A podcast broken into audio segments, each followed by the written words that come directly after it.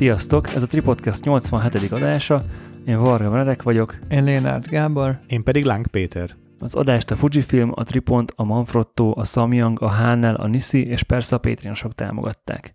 Miatt még fejest ugrunk a témákba, a 15 Tripodcast kuponkóddal a Tripontban, akár a webshopba beírva, vagy az üzletben személyesen bemondva, 15% kedvezményt kaptok bármely non-light termék árából. 15 Tripodcast. Képzelt Peti, a, az legutóbbi adás után egyik kollégánk, a kotyogós egyik tagjánál fogom revealni a nevét, fogadott rád. Most a svédek is fogadnak rám? Ellened fogadott, bocsánat, hogy nem fogsz elindulni október végén, november elején a túrádra. De mondd, hogy legalább egy nagy összeggel.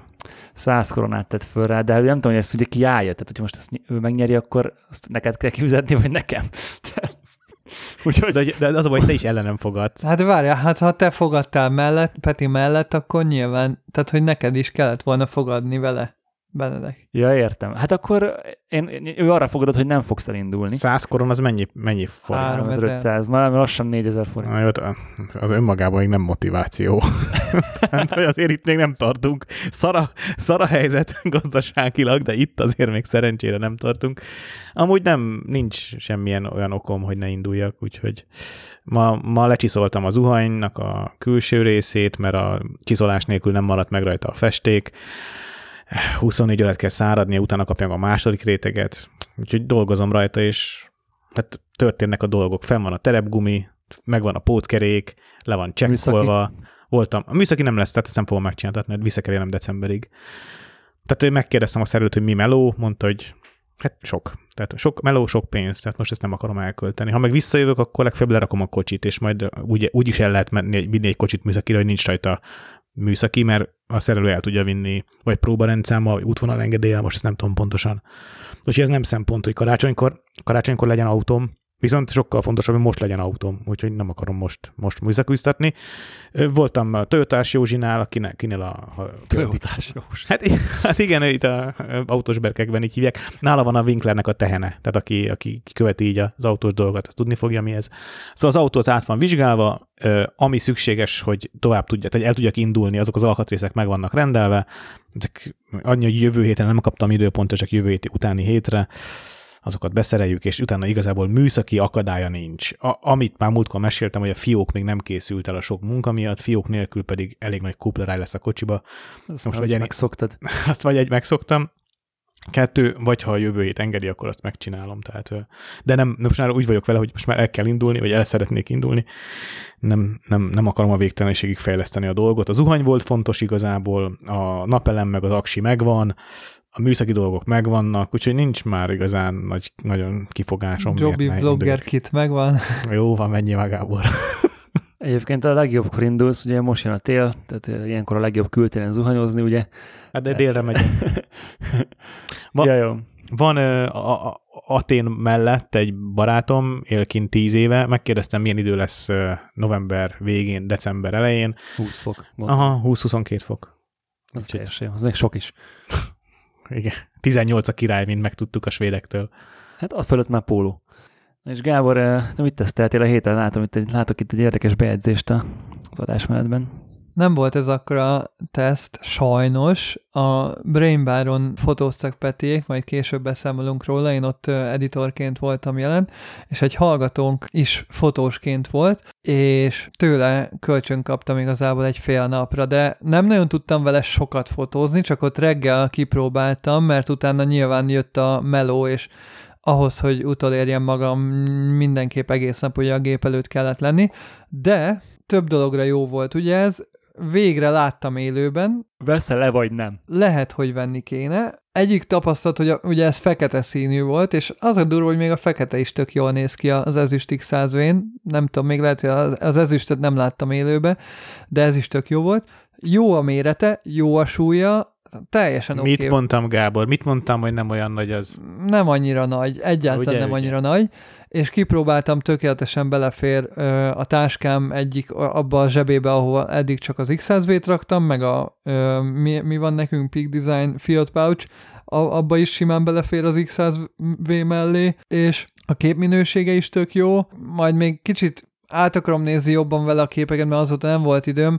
Őszintén szólva nem érzem a képeken azt a mélységet, meg azt a bokét, amit a full frame 50-essel kapok. Néztem, hogy beleírja, ez, ez az a verzió volt, ami mágnessel megmutatja az X100V-nek, hogy rajta van a telekonverter, nem kell manuálisan beállítanod. Ugye ebből két verzió van ebből a konverterből, nincs benne elektronika egyikbe sem, de a kettes verzióban van egy kis mágnes, amit tud az X100V érzékelni érzékelni, ezáltal kiírja neked felül, hogy telekonverter van rajta, emiatt nem kell találgatnod, másrészt az Exif-be is beleírja. Ha ugyan a mágnes nélküli verziót rakod be, akkor menüben bele kell menned a menübe, és akkor beállítani, hogy most akkor te raktál fel egy telekonvertert. Mit csinál Gábor, hogyha, tehát, mi, tehát hogy miért kell ezt a gépnek megmondani?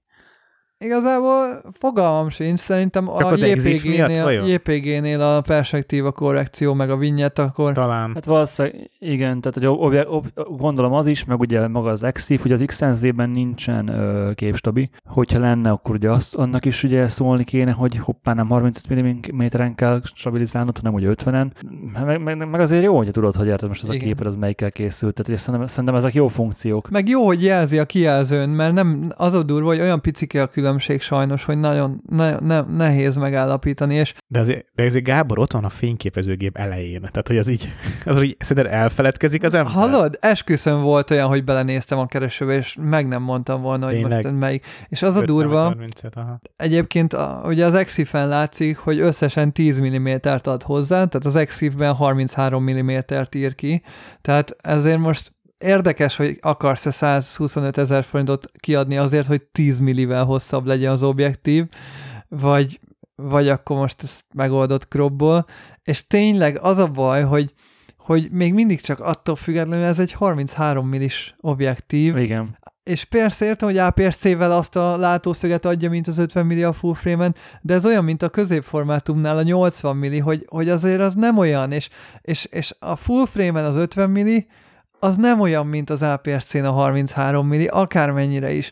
Kicsit ez az érzésem van. És sajnos nem volt lehetőségem, mert ugye én nem vittem magammal a saját fényképezőgépemet, nem volt lehetőségem kipróbálni, hogy, hogy összehasonlítsam mondjuk az EOS R-rel és egy 50-essel, hogy hogy mi a mélység, meg, meg nagyjából milyen háttérmosás van. Nyilván próbálom így szemre nagyjából megállapítani, valahogy azt éreztem, hogy így a neten lévő képek alapján így wow, hát az X100 nem tud ilyet, és emiatt tök jó lenne, hogyha tudna ilyet is, de most, amikor így ráraktam, most meg azt érzem, hogy hát ezt meg így tudja nagyjából kroppolva is, és hogy így picit ez a, hát nem biztos, hogy kell emiatt magammal vinni egy dolgot, plusz ugye még leálltam beszélgetni egy sráccal, és más is mondta, hogy neki is volt ilyen, hogy az a legidegesítőbb benne, hogyha van neked ez a Nisi Weather Sealed Protector filtered, akkor ugye azt minden egyes alkalommal le kell csavarnod először a lencséről, hogy rácsavard a teleobit. De ha ez nincs, akkor nagyon kényelmes, tehát nagyjából kettő csavarás, nagyon könnyen felmegy, nagyon könnyen lejön, tök király,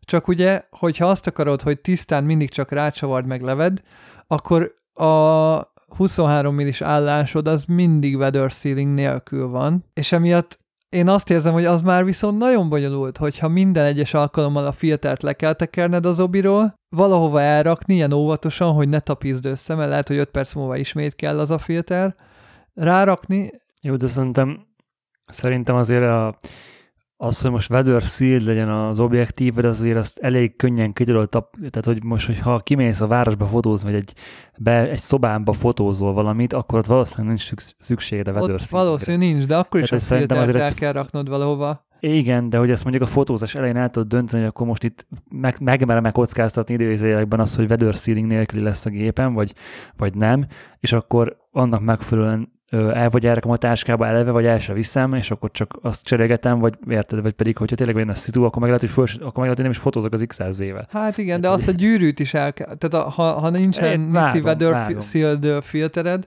akkor a gyári gyűrűt le kell venni, és akkor azt a gyűrűt kell ott hagyni valahol, anélkül meg csúnya a gép önmagában.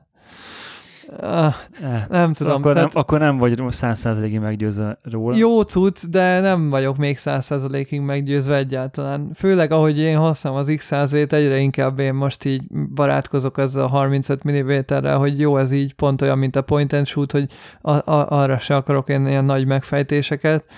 Hát nézd, lá, nézted a Karancsi Rudolfnak a képeit a csoportba? Ú, az nagyon jó volt, és ő 23 23 ja. per 2-vel fotózt ugyanúgy. Fú, nagyon jó Brutál. képeket csinált, igen. Érted, és nem, és nem egyik képnél is éreztem, hogy hú, ezt ő 50-50-nel meglőni, vagy Ja, érted? ja, jó, de nem is olyan képek, tehát hogy ez Igen. az, hogy tudta használni a 35 millit, és nyilván átállt neki már a látószöge arra. Nyilván ezt beszéltük, hogy tök jó, amikor 50 millis látószöggel gondolkozik az ember, és akkor nyilván szereted, a, szeretnéd, hogy olyan objektív legyen fent, és ne utólag kelljen kroppolgatni, meg találgatni.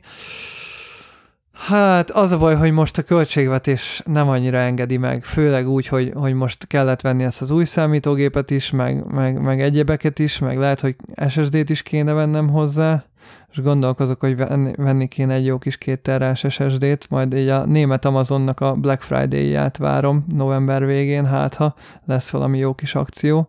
Szóval jó cucc nagyon, ha végtelen pénzem lenne, biztos itt lenne a táskában, de most még, most még próbálom picit halasztani ezt a vásárlást. Ha majd egyszer lehet, hogy bejön egy nagyobb munka vagy valami, amibe belefér, akkor oké, okay, de, de most így, hogy, hogy hirtelen összejött nagyon sok költség, tényleg, így a számítógép, meg, meg jön azért a tél, meg minden, elég sok plusz költségvetés, vagy költségem van nekem is. Én most úgy érzem, hogy, hogy ez így most nem, nem fér bele egyelőre. Aztán reméljük, hogy előbb-utóbb igen. Szerintem, mivel nem az volt a benyomásod róla, hogy úristen, ez mennyire jó, és hogy le se akarod róla venni, én megkockáztam, hogy ha meg is vennéd, nem is, fog, nem is használnád ki annyira. Tehát neked az X100 nem az, e- nem az egyetlen géped. Tehát szerintem, sze- szerintem ez a telekonverter, ez főleg azokat targetálja, akinek tényleg az X100V a gépe. Így van. És hogy ö, ott nyilván tök hogy van egy olyan opciót, hogy akkor tudsz ö, akár egy kicsit ö, telésebb látószöget ö, kapni, meg ugye van egy ö, nagy látószögű ö, konverter, úgyhogy ez 28 mm tudsz csinálni a 35 mm-ből, és hogy szerintem ezek, ezek a termékek azoknak az embereknek szólnak. Mert amikor tényleg ott vagy, hogy elviszed a nagy gépet, mert tudod, hogy fotózni mész, akkor úgyis, tehát ha- amikor tudod, Igen. hogy fotózni mész, akkor úgyis nagy géppel mész, több objektívvel Amikor mész, meg nem több tudod, akkor meg mész, amikor meg, nem, amikor, amikor meg csak azért viszel fényképezőgépet, hogy legyen nálad valami, akkor meg úgyse fogod vinni a plusz még egy kvázi objektívet, mert ez mondhatjuk, hogy egy objektív. Igen. Én azért nagyon meglepődtem volna, hogyha Gábornak ez egy egyszerű impulzus vásárlás lett volna. Ny- Tehát, Nyilván én is, de, azt de a az, száz koronát, vagy mi, mi van nálatok? igen. Kor- koronát, azt én is rátettem volna erre bátran, hogy Gábor ezt nem veszi meg, mert Igen. elképesztő macera neki. Ne- Meg nem tudom figyelmen kívül hagyni azt, hogy ez 125 ezer forint, és 70 ezer forintba kerül az RF 50 milli 1.8, ami picike is. Tehát itt most ugye arról Jó, van a szó, gé- hogy de a kompakt. gép az nem ugyanaz. Jó, de a kompaktságról volt szó, hogy ugye az lett volna a cél, hogy legyen nálam egy 35 milli, meg egy 50 millis fix jellegű valami kompakt formában, és nyilván ezt a legjobban ez a telekonverter oldja meg, emiatt lehet, hogy majd előbb-utóbb megveszem. Meg ugye az, a, a legnagyobb, legnagyobb indokom az a vásárlásra, az, hogy annyira értéktelenedik a forint, hogy lehet, ha megveszem most, akkor egy év múlva ugyanannyira el tudom adni, mint amennyire most megveszem, és akkor egy évig meg volt ez a lencsém. Ez egy nagyon nagy indok. Ez egy jó érv egyébként. Ez egy, ez egy, ez egy sajnos ez egy valid érv. Nekem szerelőbarátom mondta, hogy ő, ő bevásárolt szerszámokból. Olyat is megvett, ami, amit tudja, hogy csak egyszer fogja használni az évben, mert most megvan. Az már megvan. Igen. És nyilván állásában nem megy, ezek olyan, hogy egy kék Bosch Flex nem fog állásában tönkre menni, ahogy egy telekonverter sem, Igen. és az is biztos sajnos, hogy sokkal jobban tartja az értékét, mint a forint. Ez így van. Fel kell vásárolni minden srácok. Jó, de az meg, megint, az meg e- e- pont emiatt megy ugye az infláció fel, hogy mindenki így van vele, hogy vásárol, mert, mert most kell vásárolni, mert még most minden olcsó, és azáltal, hogy mindenki vásárol, nő mindenre a kereslet, emiatt minden drágul, tehát hogy ennek egy nagyon nagy infláció növelő hatása van. Valaki rakott ki a valamelyik csoportba, vagy lett ismerős volt, egy Mikulásos posztot, hogy valamelyik Pennybe, vagy Lidl, vagy nem tudom hol látott Mikulásokat, egy tele volt Mikulás izével, meg karácsonyi cuccal. Már kint vannak a szalon. És hát nem véletlenül vannak kin. Mert, mert minden feltétlenül- évben kín van ilyenkor már. Hát figyelj, azért szeptember, Október vég... elején még nem szokott. szeptember vége, október eleje azért nagyon, ne- nagyon, Az- nagyon az korai. Az nagyon korai. Ilyenkor még bőven Halloween időszak van még mindenütt. Szerintem azért vannak kint, mert arra számítanak az üzletek, hogy a, aki tudja, most megveszi, később nem lesz pénz. Na, a, mivel ugye ez egy fotós podcast, Na, nem pedig gazdasági, nem gazdasági elemzők vagyunk. Én is teszteltem a héten valamit, egy cukorzolai elhozta nekem a- az SL2S gépét, amire már rettenetesen kíváncsi voltam. Nem tudom, hogy emlékeztek-e még a nem tudom, másfél évvel, amikor ben voltunk a Leikánál, a Leica butikban Budapesten, és ö, megfogdoztuk az akkori SL-t, hogy milyen, milyen benyomást keltett bennetek az a gép. Hát én arra emlékszem az SL-lel kapcsolatban, hogy nagyon brutálisan jól néz ki, mint az összes Leica egyébként. A dizájnra full top notch. A másik, hogy a gombokra nincs írva semmi szöveg, meg semmi, tehát ilyen full blank gombok vannak rajta, meg hogy jó volt a joystickja, valamilyen kis gumis, viszont nagyon rossz volt azt hiszem akkor még a keresője, nagyon béna ilyen kontraszt alapú fókuszálása volt, ilyen tök lassú fókusza volt, bár csak nyilván ott így az utcán próbáltuk ki, de papíron is tudjuk, hogy nem face detect, és talán a kijelzője az jó minőségű volt, vagy valami ilyesmi, de, de így nekem az volt a benyomásom, hogy, hogy túl van árazva, mert ugye akkor volt egy Panasonic, ami kb. tudta pont ugyanezt, csak más dizájnnal, és akkor nyilván Mint a menüje is lassabb lett, lassú lett volna. Tehát én arra én arra hogy kicsit a, emlékszem, de az egésznek kicsit a használata kicsit olyan körülményes volt. Tehát egyáltalán nem érződött egy aktuális, modern... Most azt nem tudom, hogy akkor a Z6 már volt, Persze, akkor már Igen, Hiszen akkor volt a podcast. volt. És ugye a podcast az az Z6 Ja, Z7 ja, ja. launch. hát akkor nyilván az volt, hogy a Z6 jóval előrébb volt, mint a SL akkor már. Az Igen. is 24 megapixeles, ugye? Az SL. Na, a sima, hú, ezt meg kell néznem. Úgy emlékszem, hogy az ugyan, ugy, igen. Leica SL Made in Germany. 24 megapixel full frame CMOS.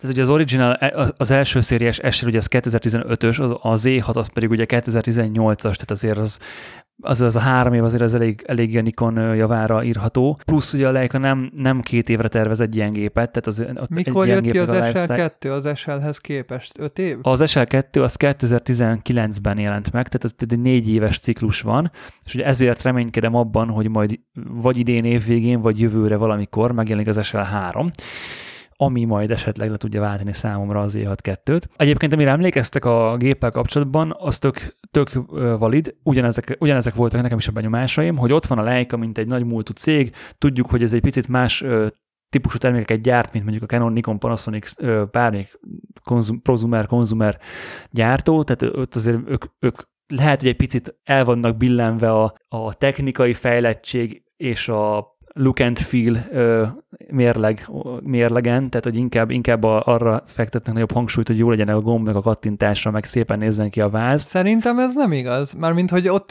is próbálták, a, ugye ott az L-Mount Alliance volt, és az összes Panasonic meg Sigma mindegyik pont ugyanezt a szintet hozta. Tehát ott van, van valami olyan ö, visszafogottság, hogy nem is tudom, valószínű, nem is a Sony-tól veszik a szenzort, és akkor ott volt valami olyan technikai visszamaradottság, ami miatt a Panasonicokba is, meg mindenbe pont ugyanez a technikai szint került bele. Meg, meg nyilván ugye, tehát most, hogyha összehasonlítod a, a Leicát, meg mondjuk a Nikont, vagy akár a Canon főleg, azért nem ugyanaz, tehát a, kétnek, a két cégnek a méret az azért közel sem ugyanaz, tehát a research, meg minden, tehát ez, most, ebbe most nem menjünk szerintem bele.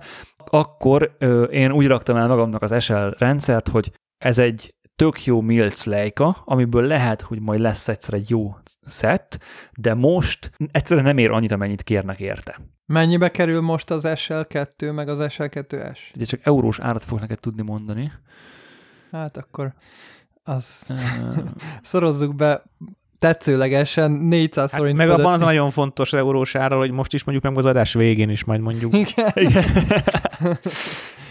Az SL2S az 5000 euró, az, a sima SL az pedig 6800 euró. Ugye a kettő gép között az a különbség, hogy az SL2-ben egy- hasonló egyébként az elnevezés, mint a, a Fujinál az XH2 és az XH2S.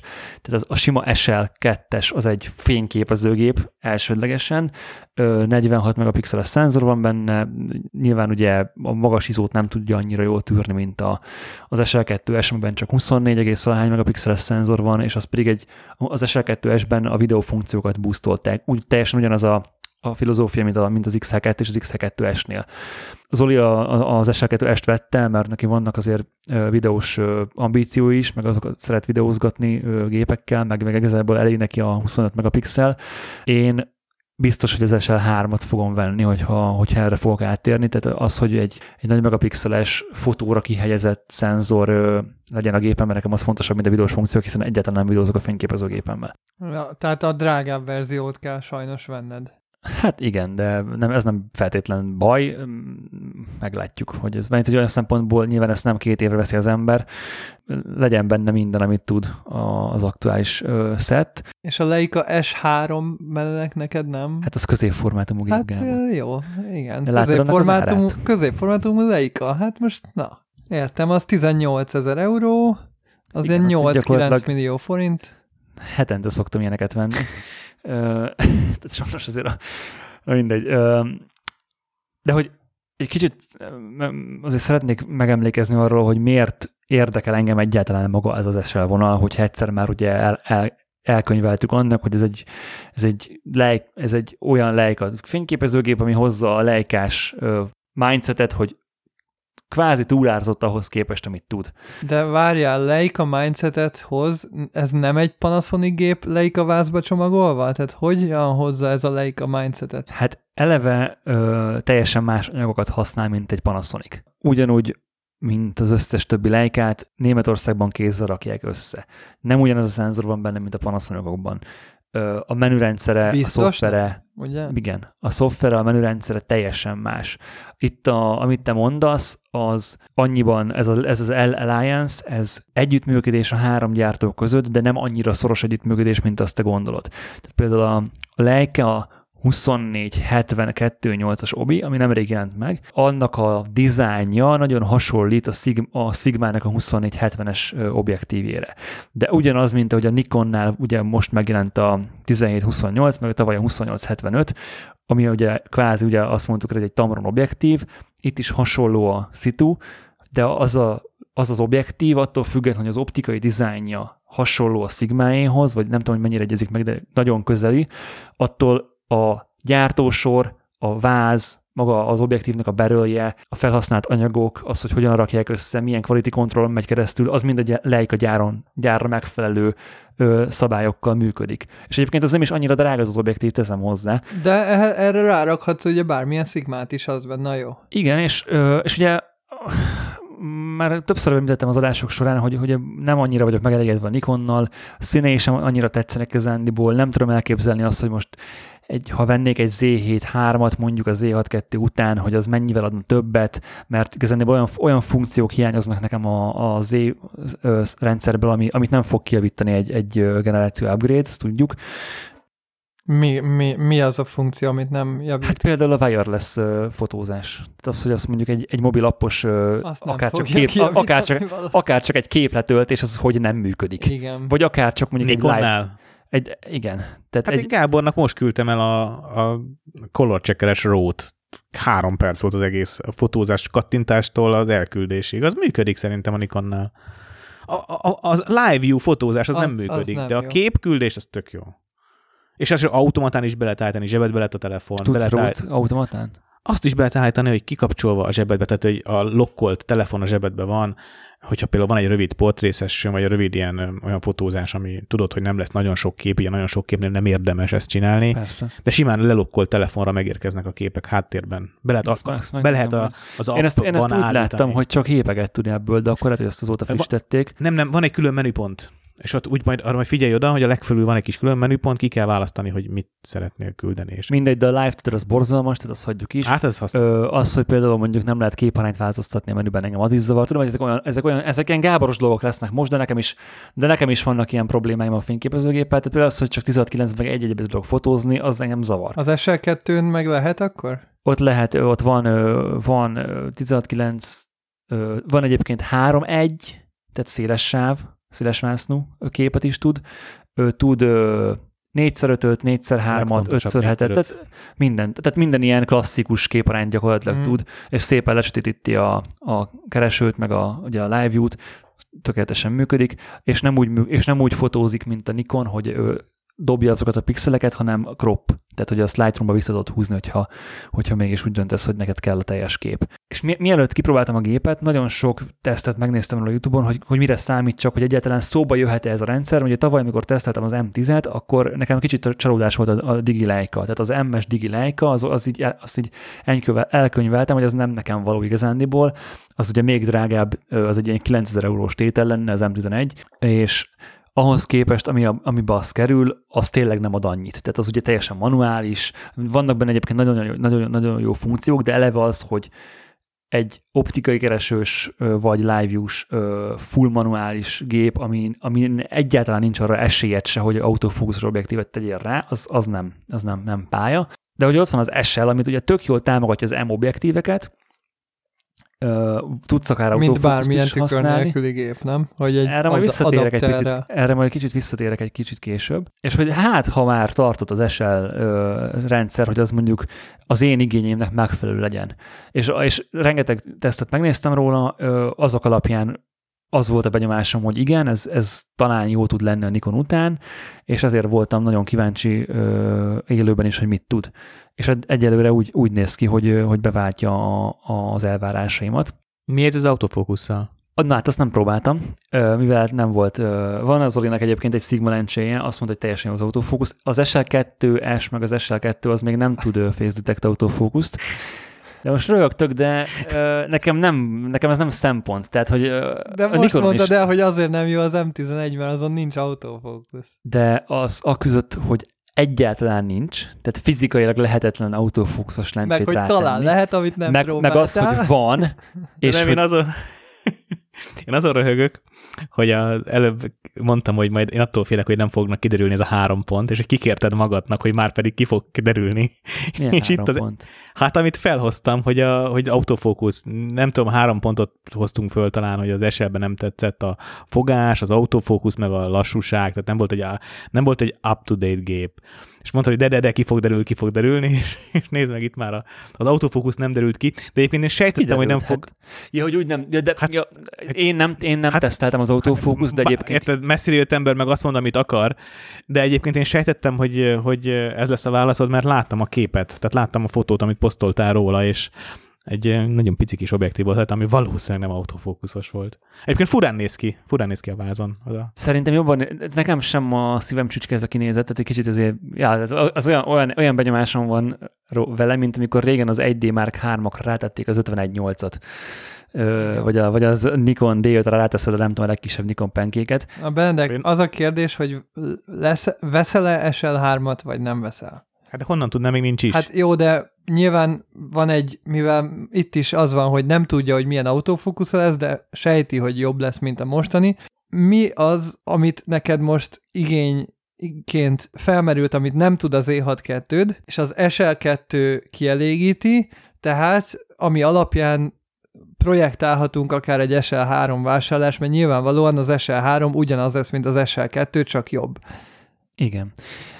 Hát eleve az adapterezhetőség az M objektíveknek, nekem az ugye ez nagyon, nagyon kardinális kérdés. Tudom, hogy ez számotokra sokkoló hatású mondat, de engem nem, nem zavar a manuális fókusz objektív legtöbb esetben. Vannak, vannak olyan szituációk, amikor kell az autofókusz, de az esetek 80%-ában én tökéletesen meg vagyok a manuál fókusz objektívémmel, és cserébe tök jó minőség és nagyon pici objektívek ezek, és a Nikonon ugye van, nyilván tudsz venni hozzá olyan adaptert, amire rá tudsz tenni az ember, vagy igazából bármilyen másik bajonetet rá tudsz tenni a Nikonra, nem csak Leikát, de vannak problémái annak az, annak az adapternek. Ugye eleve lötyög, néha szorul. De nincs ebből jobb minőségű adapter? Nem lehet, hogy a legbénábbat vetted meg? Nem, tehát a, azt, azt vettem meg, amit a Ken Rockwell neve mond nektek bármit is. Igen.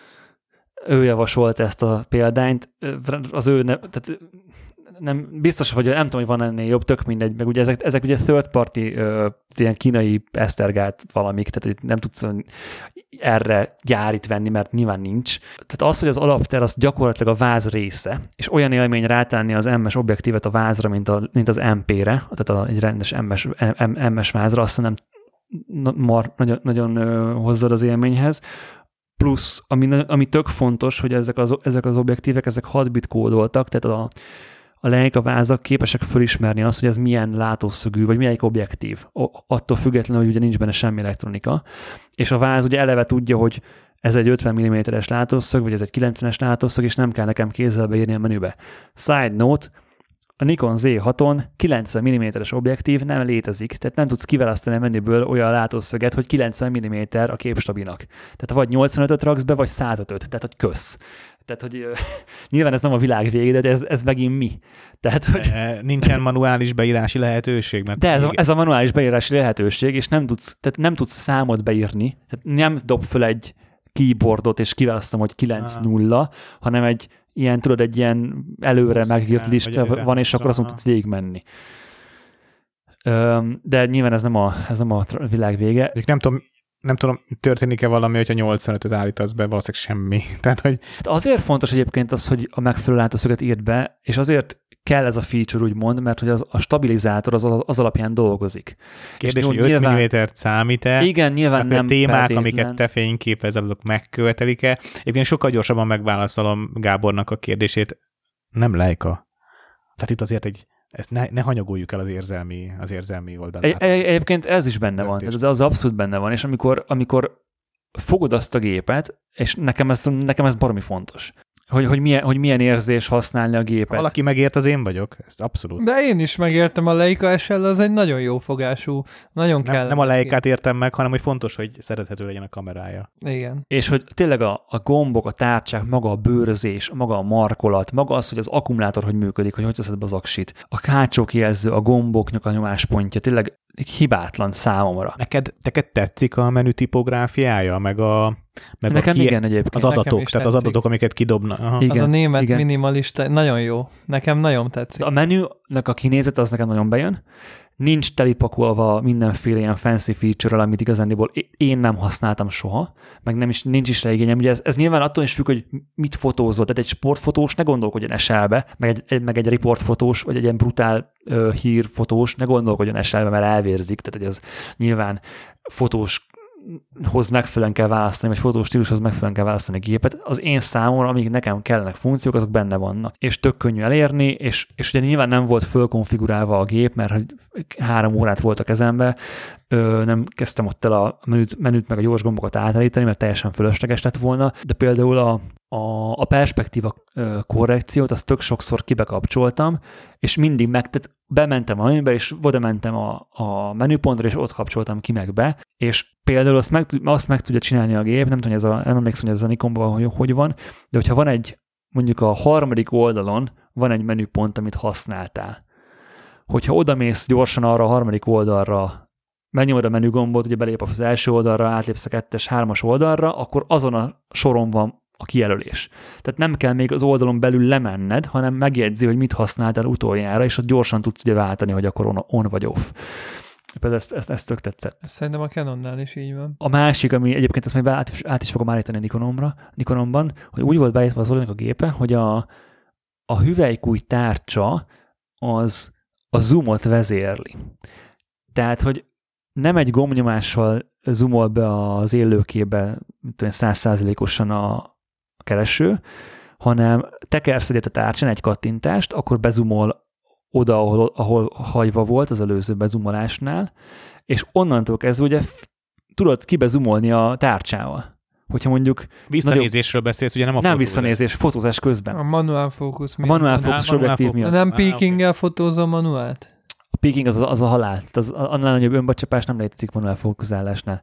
Tehát eleve, eleve ott kezdődik, hogy nem látod a témát, amit fotózol, mert ugye eltakarja a peaking.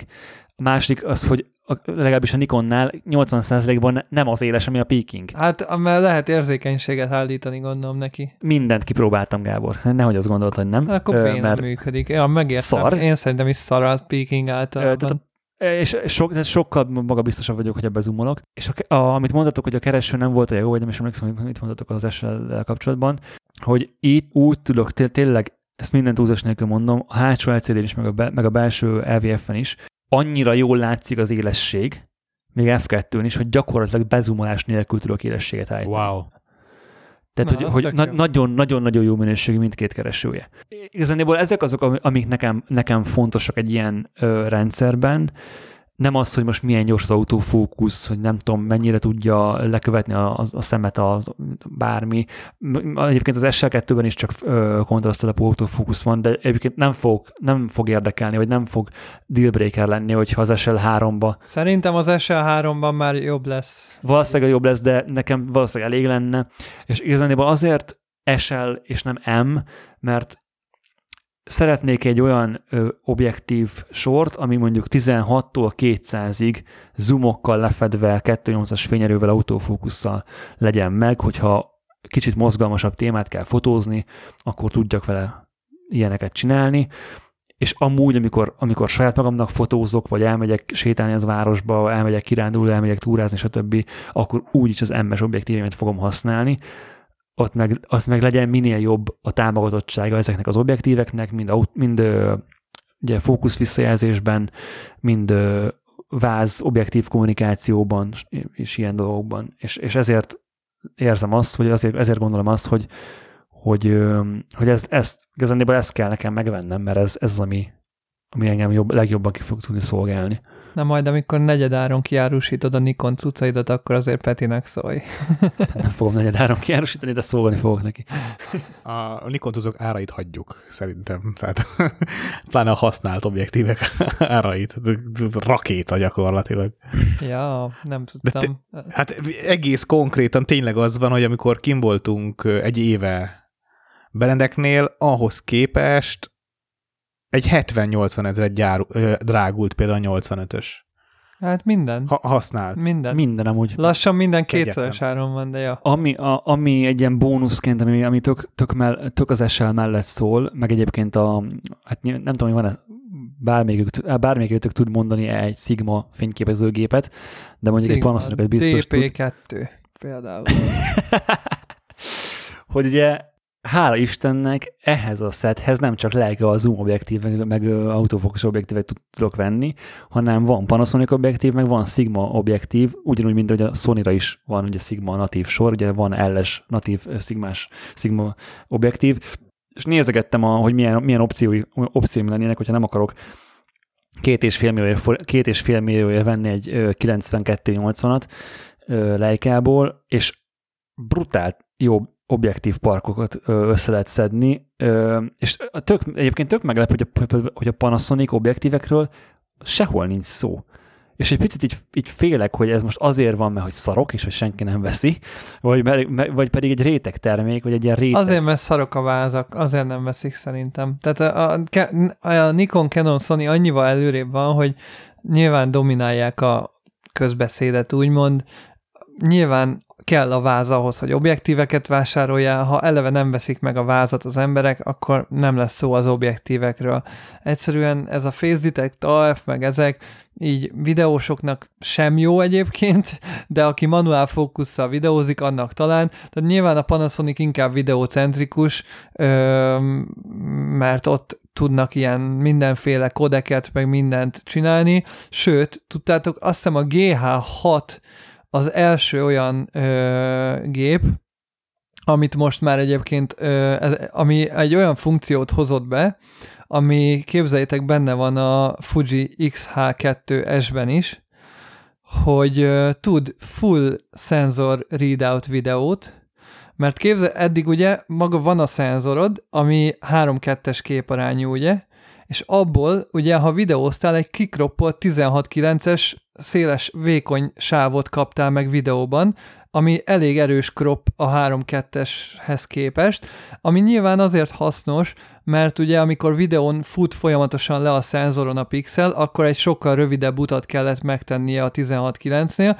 gyorsabban le tudod futni a, a, a szenzor, emiatt nyilván videónál hasznosabb volt, de most már ezekkel a gyors kiolvasású szenzorokkal, mint ami ugye a stackelt szenzor van az XH2-esben is, állokkolódott egy olyan funkció, hogy lehet a szenzornak a teljes magasságában videózni, és tudsz akár nézd, a Deep Review-nál volt most egy videó, és sima egész alakosból meg tudták csinálni úgy, hogy kivágták a álló 16.9-es Instastory-ra való képet, meg kivágták a fél alakos, normál 16.9-es vid- YouTube videó ö, részt is, és gyakorlatilag az egy darab felvételből meg tudtad csinálni az álló és fekvő 16-9-et, amit eddig ugye nem tudtál. A kérdés már csak az, hogy hogyan komponálsz tudatosan egy ilyen Hát hát igen. szenzorral. Hát ö, úgy kell komponálni, hogy nyilván mind a kettő valamilyen szinten beleférjen, de ez Rá nagyon lehet vajon jó. rakni egyszerre a fekvő és az álló 16-9-es, ö, tehát gyakorlatilag, Túl advanced, Peti. hát egy rácsot, gyakorlatilag egy rácsot kapsz így gyakorlatilag, tök jó,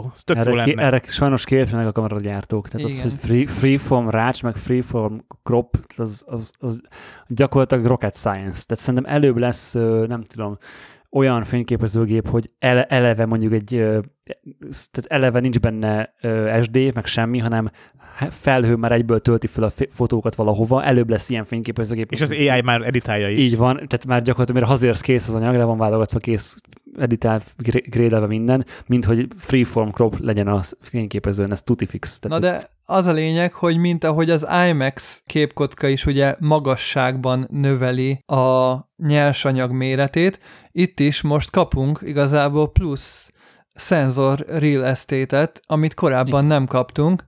Hát ez, ez minden szempontból tök jó. Ez nagyon jó. És jobb lesz a mélységélességed is, megkapod azt a fajta képarányt, amit az ilyen indie videósoknál, meg ilyen ö, egyre inkább használnak, akár ilyen 4-3-as, meg ö, kicsit kockásabb képarányokat is filmeknél is egyébként. Például van a Lighthouse, meg bármi olyan filmes, akár, akár ö, analógra ve- vett ö, mozifilmeknél is nagyon sok, sokan már használnak vissza újra ilyen kicsit boxibb, ö, nem túl széles sávú képformátumokat is, meg mondom, az utólagos kroppolás szempontból is jó, mert mégis csak azért akár ha most 1080p-be akarsz kroppolni 16.9, akkor egy hátramész, csinálsz egy jó széles 4K-t, és igazából úgy vágod, ahogy akarod utána. És pont ezt mondták a Deep Review-nál, hogy a Sony A1-nek, meg az R3-nak, meg az E9-nek is ugye meg lenne ez a szenzor sebesség, ugye a stackelt szenzor miatt, és tök jó lenne, hogyha azokra is jönne firmware frissítéssel. Ez most tipikusan egy olyan funkció, ahol megint a, az APS-cég előrébb járnak, mint ahogy a Canonnál is az R7 tudta először azt, hogy ugye visszamenőleg tudta azt az egy másodperc, vagy 15 mm, f- frémet visszamenőleg, ugye a gombnyomással meg ö, rög, rögzíteni, és utána jött firmware a Z9-be is az a funkció, szóval, hogy csomó olyan dolog van, ami, amik hát így a kis gépek behoznak, aztán remélhetőleg előbb-utóbb a nagy gépek is majd megkapják. Jól tudom, Gábor, akkor a háziátod már nem csak tetemként nincs nálad, hanem meg is váltatok egymástól, vagy Még, még itt van a régi imac is, nem tudtam még eladni, vagy elajándékozni családon belül, de, de meg, meg lett az új iMac, megvásároltam, ami úgy új, hogy igazából 2017-es. csak neked új. tehát csak nekem új, de eléggé, ugye a, a 2017-es kimaxolt iMac. A Brain Baron nagyon jó hasznát vettem, bár ott JPG-ket szerkesztettünk, de brutál gyors volt, majd kicsit később talán akkor erről beszélünk, de végeztem egy Lightroom tesztet, és hát ö, én azt gondoltam, vagy volt egy ilyen reményem, ugye simán bejelentkeztem a Creative Cloud-ba, felraktam a legújabb Lightroom-ot, és akkor örültem, hogy akkor végre az iMac-en is legújabb Lightroom-on van, mint a MacBookon, viszont az a nagy baj, hogy én eddig a MacBookot nem nagyon használtam Lightroomozni, ugye mindig a régi gépemen dolgoztam, emiatt nem volt sok tapasztalatom azzal, hogy ez az új Lightroom, ez valójában milyen sebességre képes, mert hát most érted, a MacBookon, amikor kellett, akkor így el lehetett rajta dolgozgatni, de hát ny- nyilván az sose volt olyan komoly munka, mint amikor az ember nekiül az iMac elé, és hát szomorúan tapasztaltam, hogy amikor például beimportáltam néhány R5 fotót, én jellemzően úgy szerkeztek, hogy megszerkeztek egy adott fotót, és utána copy settings, megyek a következő fotóra, paste settings, ugye? És akkor ott megint módosítok valamit, megint copy settings, megyek a következőre, megint paste settings. És Mint mindenki gyakorlatilag. hát nem mindenki, mert valaki szinkeli az egészet, meg valaki Valaki... Preview, én a preview szoktam nyomkodni. meg valaki kicsibe szerkeszt. Na mindegy, én így szoktam csinálni, hogy a develop menüben lépkedek, és rakosgatom Ah, rá. oké, Jogos. és a gomb megnyomása, tehát a Command V megnyomásától kezdve négy másodpercet kell várnom arra, hogy megjelenjenek a beállítások, tehát hogy lássam, hogy mit kaptam, és utána ugye még azon túl kell szerkeztem. És kipróbáltam a MacBookon is, és basszus ott is. Na most ez nem értettem teljesen. Minden, mindent kopizol? Mi, hát nem mindent, mert van egy nagyon jó funkció, akkor gyorsan először erről mesélek, az új Lightroom-ban, és emiatt elgondolkodtam, és majd esetleg megtárgyalhatjuk ezt, hogy, hogy érdemes-e az újat használnom, vagy maradjak a réginél sebességben. Az új Lightroom-ban van egy ilyen subject detect funkció, ezt ti próbáltátok már, vagy használjátok? Ö, tudom mi ez, de nem nagyon szoktam használni. Peti, te mennyire nem használod a Lightroom-ot? Én nem használok Lightroom-ot, mert lassú. Tehát, hogy én, Igen. nekem most már évek óta a Capture van a fő fotófeldolgozási platformom. Én csak akkor Lightroomozom, amikor saját projektet fotózva fine art retust fogok, fine art? Szóval detailed retust fogok csinálni csinálni, mert látod, hogy megesz a, megesz Nagyon a media. lesz az az Túl art. sokszor olvasod el ezt a szót, és elkezded használni. Én is kipróbáltam, a, ugye nekem egy M1, tehát a leges-leges M1-es 13-as MacBookom van 16 GB RAM-mal, 2020 végéről, ö, kettő és fél másodperc a kopi. Úgy, sok. úgy, úgy, úgy, hogy mindent kopizok, tehát nagyon tehát durva, tehát minden bele van nyúlva.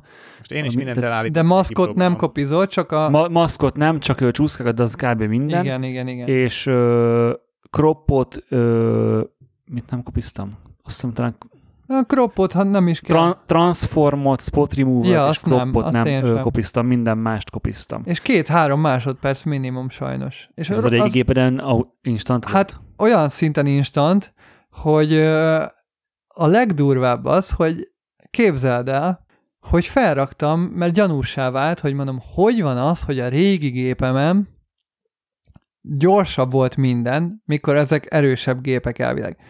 És felraktam az új gépre azt a régi Lightroomot, és ugyanolyan instant minden, de ez mind még semmi, felraktam a MacBook Air-re is azt a régi nem optimalizált Lightroomot, ami még, tudod, a 11-es az, ami már M1-re is optimalizált, és az is ezerszer gyorsabb, de annyival gyorsabb, hogy figyelj, mondom a mond, csináltam 500 képet, pont esküvőről jöttem haza, ugye a vasárnap üzemeltem be úgy itthon az iMac-et, hogy szombaton fotóztam egy esküvőt, és képzeljétek el, küldtem nektek ugye az import-export meg ilyesmi eredményeket, és kijelöltem 500 darab EOS R-rel fotózott, editálatlan képet, és azt mondtam, hogy oké, okay, akkor importáljuk be.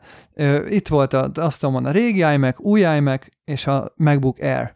Na most az 2013-as iMac-em a régi Lightroom-mal 23 perc alatt importálta be, és rajzolta ki az egy-egy previewját 500 darab 30 megapixeles RAW fotónak. A 2017-es mindezt megcsinálta 23 perc helyett 19 perc, 41 másodperc alatt, a MacBook Air pedig 22 perc alatt csinálta. De ugye az volt a különbség, hogy a régi gépen a régi Lightroom volt, a két újon meg az új Lightroom. Aztán megcsináltam az exportálást is, ráraktam mindenféle beállítást, és a, az 500 darab képnek a teljes méretű 100%-os JPG exportja az új géppel és új Lightroom-mal 24 perc volt, a régi géppel régi Lightroom-mal 32 perc volt, a MacBook Air viszont 1 óra 1 percig szenvedett ezzel az exporttal, nyilván elkezdett túlmelegetni, gondolom visszavett a procia az órajából, és emiatt. Viszont felraktam a MacBookra a régi Lightroomot, és megdöbbentő, hogy az az import, ami a MacBook Air-en a leges legújabb Lightroom 22 perc volt, pont ugyanaz az import a régi optimalizálatlan Lightroom-mal 11 percre lement, tehát fele annyi idő alatt importál és megcsinálja az egy-egy preview-t a régi Lightroom az MacBookon, és az export 1 óra 11 perc helyett 17 perc alatt lefutott a, light, a, a MacBookkal a- azon a régi Lightroomon. Tehát gyorsabban egy-egy previewzik, gyorsabban exportál, és gyorsabban rakja rá a beállításokat a képre a régi Lightroom, az M1-es procin is. Ez melyik verziója a Lightroom? Ez a 9-es, tehát 9.4-et raktam fel, mert az már tudja az r nekem az most így fontos. Ö, nem azért, mert van r mindenki azt hiszi, sajnos nem, csak vannak ügyfeleim, akiknek r képeket retusálok. És sajnos az a nagy baj, hogy ugye a Creative Cloud-ból az a Lightroom, ami elérhető jelenleg, az a 10.0-val indul. Egyébként a 10.0-át, ha felrakod, az is sokkal-sokkal gyorsabb. Nyilván, ha van előfizetésed, bármilyen verziót letöltesz az internetről, felrakod, és ugyanúgy elő, tehát nem kell hackelni meg semmi, elindul és kész, tehát no para. Be tudsz lépni. Persze, mivel minden működik. Ö, Tehát hiába töltöd le mondjuk torrent oldalról a, a verziót, a saját accountoddal be tudsz lépni. igen, bár azt írja, hogy a szinkelés nem, tehát a 10.0-tól támogatott, de mit szinkel? Nem tudom, nem, De- nem tudom, mit kell nem szinkelni. szinkel. Senki Hát nem van- kell. Én van ki is van kapcsolom. Tud, tudsz szinkelni nyilván, meg ez, ez egy jó funkció, de mi nem használjuk. Nem Tehát, hogy- használjuk. Így van. Tehát én most oda jutottam, hogy amíg nem kell, tehát van egy funkciója a Lightroom 11-nek, az pedig ez a Subject Detect, erről mesélek egy picit. A pont, a, akinek retusáltam, egy ilyen családi fotózást kellett, és indiaiakat fotózott, és azt mondta, hogy nagyon-nagyon ilyen pikki volt a, az ügyfele, mert hogy sötét bőre van a csajnak, és azt mondta, hogy hát nézték a képeket ott a kijelzőn, meg minden, meg a nyerseket ugye átküldi neki kiválogatni, és hogy az, az a visszajelzés érkezett, hogy nagyon beleolvadnak a háttérbe, túlságosan sötét a bőrük a képeken, ami igaz is volt, mert ugye ellenfényes, ilyen világos háttér volt, és a bőrük meg ugye sötét volt, és ilyen fú, nagyon necces a dolog, és mo- kaptam ugye a briefet, hogy jó lenne picit őket kiemelni, és hogy kicsit jobban ö, kiemelni a témát, és picit sötétíteni a hátteret. Hát mondom, de jó, hogy vadi új Lightroom van a gépemen, akkor nézzük, automata subject detect, ugye, és van egy ilyen funkció a Lightroomban, hogy egy az egybe kijelöli neked gyönyörűen a subjectet, és ugye világosíthatod, majd utána rárakhatod ugyanezt a maszkot invertálva is, és akkor a hátteret meg sötétítheted. Ami annyira jó, hogy ezeket a beállításokat másolni is tudod. Tehát ha egyik képről átmész a másikra, akkor ott is be fogja neked olvasni a subjectet, és a hátteret pont ugyanolyan e- e- mértékben fogja sötétíteni és világosítani. Tehát tökéletes volt erre a funkció, hogy végre lehet ezt másolni, sőt, tovább megyek, presetet is lehet erre építeni, hogy Wow. subject, subject detect preset, és minden alkalommal meg fogja, ki fogja neked olvasni a subjectet, és azt fogja neked világosítani egy kattintással, olyan mértékben, ahogy te ugye azt beállítod. Tehát ez egy kurva jó funkció. Amit nekem retusáltál, azt is így csináltad meg? Nem, ott nem kellett, ott nem kellett, ott, ott erre nem volt szükség. Ja, de, de, de, Klasszikus. de, de, de, de, az utolsó Mert Gábornak képet, átküldtem igen, az pénteken képet egy csináltam. klasszikus vállalati headshotot. Sőt, a stúdiós képet is, igen. A, a, nem stúdió, az iroda. vagy az iro, igen, azt is. Irodába igen, lőttem, mert igen. az volt a kérés, hogy egy elmosott irodai háttér lesz majd a, a fotózáson, és a helyszínen mondták, hogy hát mégiscsak kéne egy ilyen klasszikus headshot, aminek fehér a háttere, de hát nem vittem magam a se fehér hátteret, se annyi vakút, hogy ki tudja. Nekem nem is tudtam hova tenni, kicsi irodában nem tudod hova tenni a vakukat, hogy kilőd a hátteret. Igazából nagyon kevés helyünk volt. És Mint Gábor mindig. Igen. És szépen meg, szép lett, tehát hogy ez tök, tök jó lett. Na és ez, ez a Subject Detect egy nagyon jó funkció. Más kérdés, hogy a Photoshopban is lett már Subject Detect, ráadásul ott be lehet állítani egy rejtett beállításban a Preferences-ben, hogy a számítás, a, hogy milyen, mennyire részletesen jelöli ki a témát, a számítás a saját számítógépeden történjen, vagy a cloudban az Adobe szerverein, és oda van írva, hogy ha a számítógépeden történik, akkor gyorsabb lesz, de kevésbé pontos. Ha viszont cloud alapú számítást állítasz be, pontosabban fogja neked kijelölni a subjectet, csak picit lassabb, mert ugye el kell Ezt küldeni. kell tölteni. Igen. És ezt, ez, ez a Lightroom-ban nincs benne? A Lightroom-on nincs ilyen beállítás, tehát ott nem tudom, hogy ezt, melyik ezt sose, értett, ezt sose értem, amikor ilyeneket csinál az Adobe.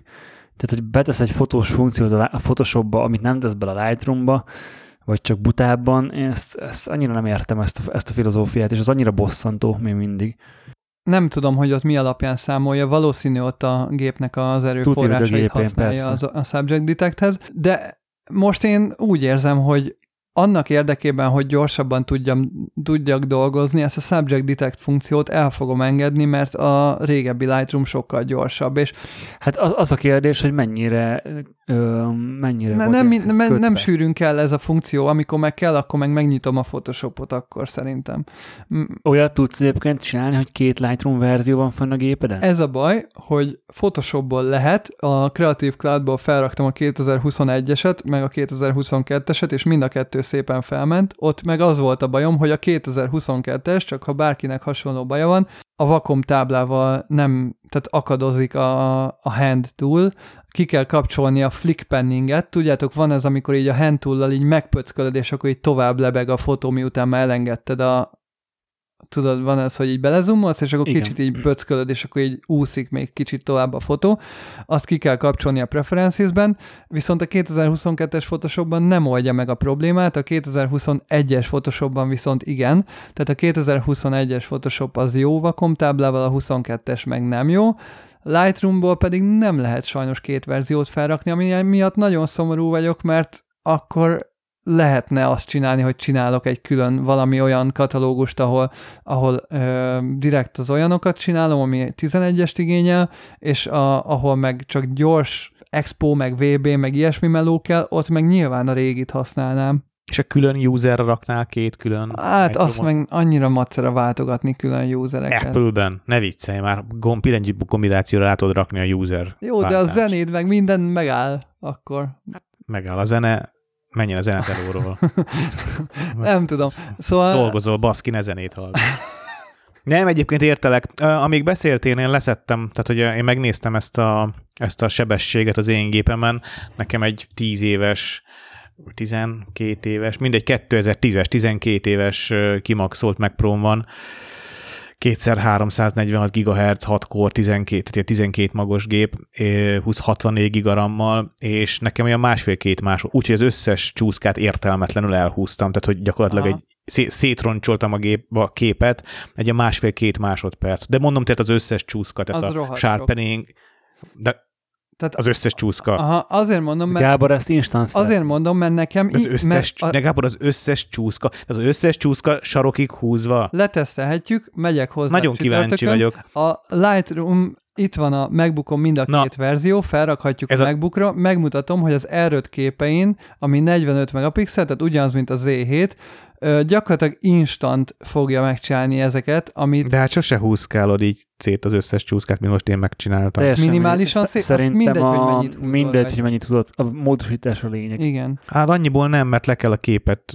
Á, az, de az ugye... is mindegy. Hát most hát az, hogy plusz 20 vagy plusz 35. Mm, vagy és most uh, leszettem egyébként a lége, rég, amíg beszéltél, leszettem a lége, régebbi Lightroom-ot, mindjárt kipróbálom, nagyon kíváncsi a 10.0 az jó, a többit az hagyjuk, ha, ha most a Creative Cloud-ból szeded a 10.0-át. Igen, igen, igen. De, hát onnan szedtem de, le, mert nem De annál, annál még gyorsabb a 9 pont, akár 9.4. Hát most azt nem fogom letorrentezni, csak azért, hogy ezt kipróbálni. Na de majd, majd, majd ezt megmutatom. De szóval, úgyis jössz hozzám, aztán kipróbáljuk. Szóval ez most a tapasztalatom, hogy kicsit szomorú vagyok, és csalódott az adóban, hogy egyrészt, hogy az előfizetésnél a, a, a saját felületükből ö, nem engedik, hogy ö, egy két éves vagy három éves programot letölthess, mert egyébként 2020-as a 9.4, azért az nem annyira régi. A másik pe- csalódásom pedig az, hogy az M1-es MacBook Air az egy eléggé ma kapható apple.hu-ra felmész és megvásárolható számítógép, ö, amin azért működnie kéne a legújabb Lightroom-nak eléggé optimalizáltan szerintem. Na és meg is bukott a teszt, mert leszettem a legrégebbi elérhető Lightroom-ot, amit te is mondtál, és se a Z6-2, se a Z7-2 Azt nem, igen. képeit nem támogatja. Egyébként ez nem egy szép gesztus a, a szoftverfejlesztőktől, hogy az egy dolog, hogy az újabb programok lassulnak, mint most elmondtad te, de hogy amit már meséltünk korábbi adásban is, hogy hardware, hardware cserére vagy kényszerítve Igen. A, a szoftverek lejárása miatt. És hát én, én például ezért vettem, tehát nekem ezért kellett, ahogy gondolom neked is, bár nem tudom, te Igen, nekem kénysz, is az volt, hogy neked, te is kényszerítve A Lightroom voltál. mondta, hogy nem jó a videokártyám hozzá, ugye? Szóval ezért kellett nemrég ráköltenem a Mac Pro-ra, hogy újabb operációs rendszer tudjak rárakni, ami újabb Lightroom-ot tud kezelni, ami viszont, ami már látja a Z7-2 képeit, mert hogy elkezdtem mesélni az előbb, én csak arra használom a Lightroom-ot, hogy a Capture One-ban leválogatott képek, amikor már csak 10-16 kép van, akkor azt kiexportálom egy külön mappába, és Lightroom-ban dolgozom föl, ahogy azt tőled most mondanám, hogy nagyképpen, hogy tanultam, de uh-huh. aztán kicsit túlzás, de hogy... De, de hogy azokat, nem, azok... miért nem Capture-ben dolgozott fel? Mert abban sajnos teljesen igazán a Gábornak, hogy a, amikor nagyon finoman szeretnék tónusokat állítani, és nagyon finoman szeretnék hozzányúlni egy képhez, valahogy nekem is a Lightroom azt, azt mutatja, hogy szebben tudok. Tehát, hogy sokkal finomabban tudok hozzányúlni, mint hogyha a Capture van nem jó szó, biztos kéne rá egy szebb szó, kicsit, mint a roncsolná a fotót. És ezt tudom, hogy ez így konkrétan nem igaz mert nem. De valahogy olyan keményebb, olyan harsányabb lesz, ami, ami, ami, amit nagyon nehéz visszanyerni, visszahúzni. Nagyon nehéz olyan nagyon finomra húzni, és még egy dolog, nagyon nehéz Gábortól Capture van tanulni, és senkit nem ismerek, akinek olyan stílusa lenne, ami, amit én szívesen tanulnék, és Gábor meg nem hajlandó Capture van úgy megtanulni, hogy, meg, hogy tudja oktatni is, hogy az hogyan lehet szépen, szépen abban dolgozni. Nyilván rá Egyébként most úgy... kezdek, tehát hogy elgondolkodtam ezután a Lightroom után, hogy néha kicsit sűrűbben rá kéne nézni a Capture One-ra, csak így hobbiból pár kép erejéig erejéig, mert mert annyira rossz ez a rendszer. Hát érdemes lenne már azért, mert most nem, nem az első számítógépen látom azt, hogy tényleg alapfeldolgozásra, például hogy egy rendezvényfotósnak, ha gyorsan kell a kép, egyszerűen sokkal gyorsabban megvan. Tehát, hogyha az van, hogy a rendezvény után, vagy egy bármilyen fotózás után, hogy gyorsan beimportálni, alapbeállításokat megcsinálni, kiexportálni, csak hogy valamit tudjak ügyfelnek küldeni, hogy, hogy abból utána ő leválogassa, hogy mi kell neked, a Lightroom sokkal többet gondolkodik, most, hogy párhuzamosan használom a kettőt, egyértelműen látszik. Ne, nekem az előző gépemen ugye nagyon lassú volt a Capture One, most lehet, hogy az új gép ezen változtat, és Érdemes akkor meg kell nézni. Próbálni. Majd adok egy licenszt, próbáld ki. Az viszont nagyon érdekes, hogy többen írnak rám azzal kapcsolatban, hogy segítsek, hogy optimalizálni a Lightroom-ot, mert hogy én sokszor mondtam a podcastban, hogy pff, gyerekek, hát én full elégedett vagyok a Lightroom-mal. És mint most utólag kiderült, ez azért volt, mert az a verzió volt, nem, mert az a verzió volt rajta régi. a régi gépemen frissítés nélkül, ami még jó volt. És mindenki más, aki frissítette folyamatosan a Lightroom-ot, nekik ugye fokozatosan lassult, és mindig írtak is, hogy valamit mondjak már, mert csak azt érzékelik, hogy lassul a Lightroom. Én meg mindig mondtam, hogy hát én nem tudom, igazából a a hivatalos... Jó, de neked meg egy DNG konverzió került így be a processzba. De most már csak az E6 Z7-tel mert az erőt az, tehát az meg annyira ritka igazából, amikor az E6 most ez a pár kép bőven oké, okay. mert az erőttel volt kicsit szívás, de most a 94 az erőt is van, és az így nekem most így oké, okay, mert a saját EOS R meg az X100V-met nem kell konvertálni. Az, hogy most néhány Z7-2 képet néha kell, azt meg kibírom igazából. És van egyébként az Adobe-nak fent ö, ilyen hivatalos dokumentációja, ahol elmondja, hogy mennyi ramot ajánl, hogy, hogyan legyenek beállítva a dolgok, és mindenkinek mondom, hogy én is csak ez alapján tájékozódom. Más is kérdezte már, és mindig mondom, hogy én most erre nem fogok elkérni egy konzultációt, vagy bármit, hogy elmondjam ugyanazt, ami le van írva az oldalán.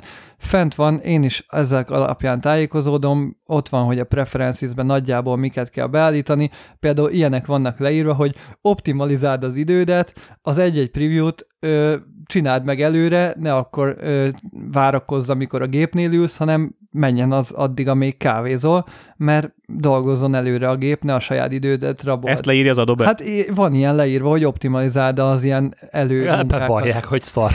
Igen.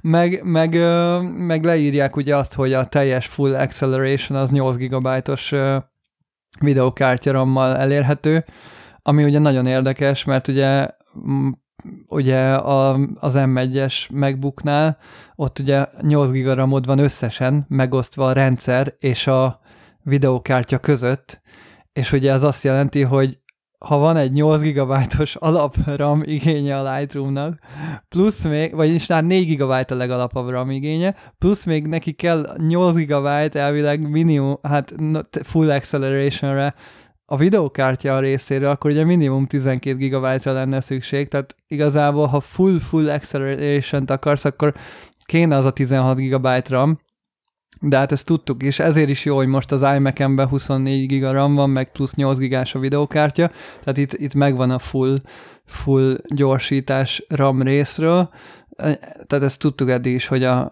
a Lightroom az eléggé RAM éhes, a procit meg ilyesmit azt meg csak akkor használja, amikor export meg import van, videokártyát meg minden ilyen csúszka, meg, meg kroppolás, meg minden olyan változtatásnál, ahol, ahol látod, hogy változik a fotó. Akkor az a megoldás, hogy minél több ramot kell venni. Is, igen. Meg sajnos az lenne a megoldás, hogy a Lightroom-nál, vagyis az adóban, amikor a Creative Cloud-ra felírja az új release-nél, hogy optimized, meg hogy speed improvements, akkor azt nem tudom, hogy nem kéne elhinnünk, és nem kéne feltétlenül a pénzünkkel megtámogatnunk az ilyen ö, dolgokat. De az a baj, hogy, hogy egyszerűen nincs más opció. Igen. Ez most, ha, most, ha most azt mondanák, hogy oké, okay, Gábor, holnaptól kezdve nem használsz Lightroom-ot, és egy Adobe terméket se, mit csinálnál? Akkor én azt csinálnám, hogy megvásárolnám egyszer a Capture One-t, és használnám, ameddig használom, meg megvásárolnám egyszeri kifizetése az Affinity fotót, azt meg használom Photoshop helyett, akkor ezt csinálnám. De akkor most miért nem ezt csinálod? Azért, mert nem industry standardok annyira. A Capture One egyébként eléggé industry standard, nagyon sok komoly stúdióban külföldön is azt használják. Kicsit idegen számunkra olyan, mint a Profoto, de valami oka csak van, hogy azért nagyon sok helyen a Capture One-t használják. Tether. Lehet. Nem lehet száz százalék. Az Affinity viszont elképesztően jól van optimalizálva, sokkal jobban, mint a Photoshop. Még amikor én próbáltam, akkor sok funkció hiányzott belőle, de próbáltam. Régebben például a 2013-as MacBookomon úgy futott, mint az álom, és a Photoshop meg széjjel akadt rajta. Tehát lehet, hogy majd adni kell még egy esélyt egy kipróbáló verziónak. Az, Affinity-ben meg kell nézni, hogy hogyan működnek azok az eszközök, amik a Photoshopnál vannak, és akkor esetleg lehet így. Szerintem még azért nagyon nehéz váltani, mert mindenkiben megvan az igény arra, hogy a régebbi fotóihoz roncsolásmentesen a régi, régi változtatáshoz hát igen. hozzáférjen, a régi katalógusait meg tudja nyitni, tehát azért uh, szerintem ezt elengedni egy nehéz Azt dolog, miközben azért, miközben azért nem lehetetlen, mert én is ragaszkodom hozzá, nagyon sok régi anyagomat őrzöm róban, nem tudom miért. Semmi nyúlok, Igazából nem, nyúl, nem nyúlok hozzájuk, a kiexportált JPG-t használom, vagy nézem meg, hogyha megnézni vágyom a képet. Nem editálom már újra a régi anyagokat, mégis őrzöm őket. Úgyhogy az lehet, hogy ez, ez is fejben dőlne el igazából. Hát régi, ha régi anyagot, akkor én azt csinálnám, ha most ha az lenne, hogy nem akarunk többet fizetni Lightroom-ot, akkor régi anyagok eléréséhez én azt csinálnám, hogy meghagynám olyan szinten a katalógust, ami egy régi Lightroom-nak a katalógusa, és akkor arra ö, csinálnék valami offline verziót, tehát ö, leszednék valami olyat, ami, ami offline működik, és akkor ha régi dolgokat kell elérni, akkor nyilván még megnyitnám a Lightroom-ot, de meg lehetne simán szerintem hozni azt a döntést, hogy hát, akkor innen... DNG-ben például... Igen, a DNG is jó, és akkor onnantól esetleg más programok is futtathatják. Tehát, hogy biztos lenne erre megoldás. Én is szeretem a Lightroom-nak ezt a kényelmét, meg az, hogy visszamenőleg megvan minden képemen a beállítás, de, de közben bennem, bennem van ez, hogy nem biztos, hogy életem végéig fizetni akarom ezt, főleg, hogyha egy verziónál megállok, és az a jó. Tehát ennyi erővel tényleg egyik évben megvettem volna a Capture One 150 ezerért, és a következő 10 évenben azt használom, és csá. Tehát, hogy és akkor sokkal jobban jössz ki anyagilag. Nem tudom. Most egyelőre még fizetjük, aztán meglátjuk, hogy hova jutunk. A mostani, én ugye még év elején fizettem ki az egész évet, akkor még jó volt az euró is, azért jövő év elején eléggé fájdalmas lesz megint kifizetni az egész évet a mostani euró árra. De lehet ezt havonta is fizetni. Hát de nem szeretek havi költségeket, nincs havi fix fizetésem, ezért nem, minél jó. inkább Ez éves jogos. szinten szeretem befizetni, meg mennyivel jobb, hogy januárban befizettem az egészet egybe, mint hogyha most kéne euróban a mostani Az biztos, árakat. hogy ezt jól tetted. Igen. Ezt nagyon jól tetted. Igen. Hát én, én nem tudom egyébként, mit csinálnék, mert ne, ne, tehát az, hogy a Lightroom tényleg az egész workflow-n végig megy, tehát az importálástól, a katalogizálástól, a válogatást, és, és ez nekem nagyon-nagyon fontos, hogy millió collection meg smart collection, meg mindent tudok ott csinálni, Azt nézegetni, az állítgatni. Is meg tudod.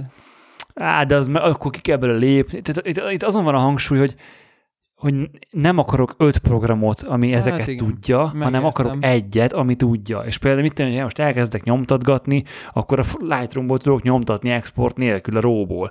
Tehát érted? De annyi, annyi kényelmi funkciói van, annyi, olyan sok kényelmi funkciója van, hogy egyszerűen nem, nem tudom, én, én tényleg még nem tartunk ott szerencsére, legalábbis az én ö, igénylistám szerint, lehet, hogy Gábor nem igen, hogy ö, hogy annyira szar lenne a Lightroom, hogy ezeket föladnám. Én sem tartok ott, hogy annyira szar lenne, hogy feladjam, viszont ha a Capture One, vagy bármi más, akár most már azért az ilyen Luminár, meg ezek is jönnek fel, nyilván nem tartanak még ott, meg az a baj, hogy nekem az ilyen Luminár, meg ezek nagyon rámentek az ilyen AI, meg az ilyen fancy cuccokra, hogy hú, akkor most ő érzékeli az arcot, és akkor nagyíthatod egy csúszkával a szádat, meg az, az orrodat, meg ilyenek. Nem kell. És az a baj, hogy inkább ezekre mentek rá, mint az igazán szép image processzre, és akkor tök jó, hogy egy kattintással lecserélhetem az eget, meg, meg izé változtathatom az arcom formáját, csak hogy nem érdekel. És hogyha meg hiányzik belőle az, hogy, hogy nem tudom,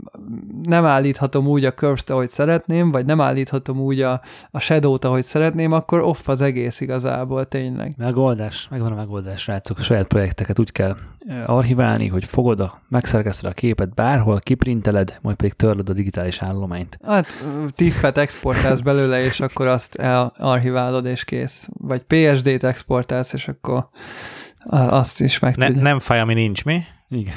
De a PSD se, azzal se vagy bejön. A PSD-t meg tudja nyitni az Affinity amúgy. Ja, ja oké, okay, mindegy. Hát ez érdekes kérdés.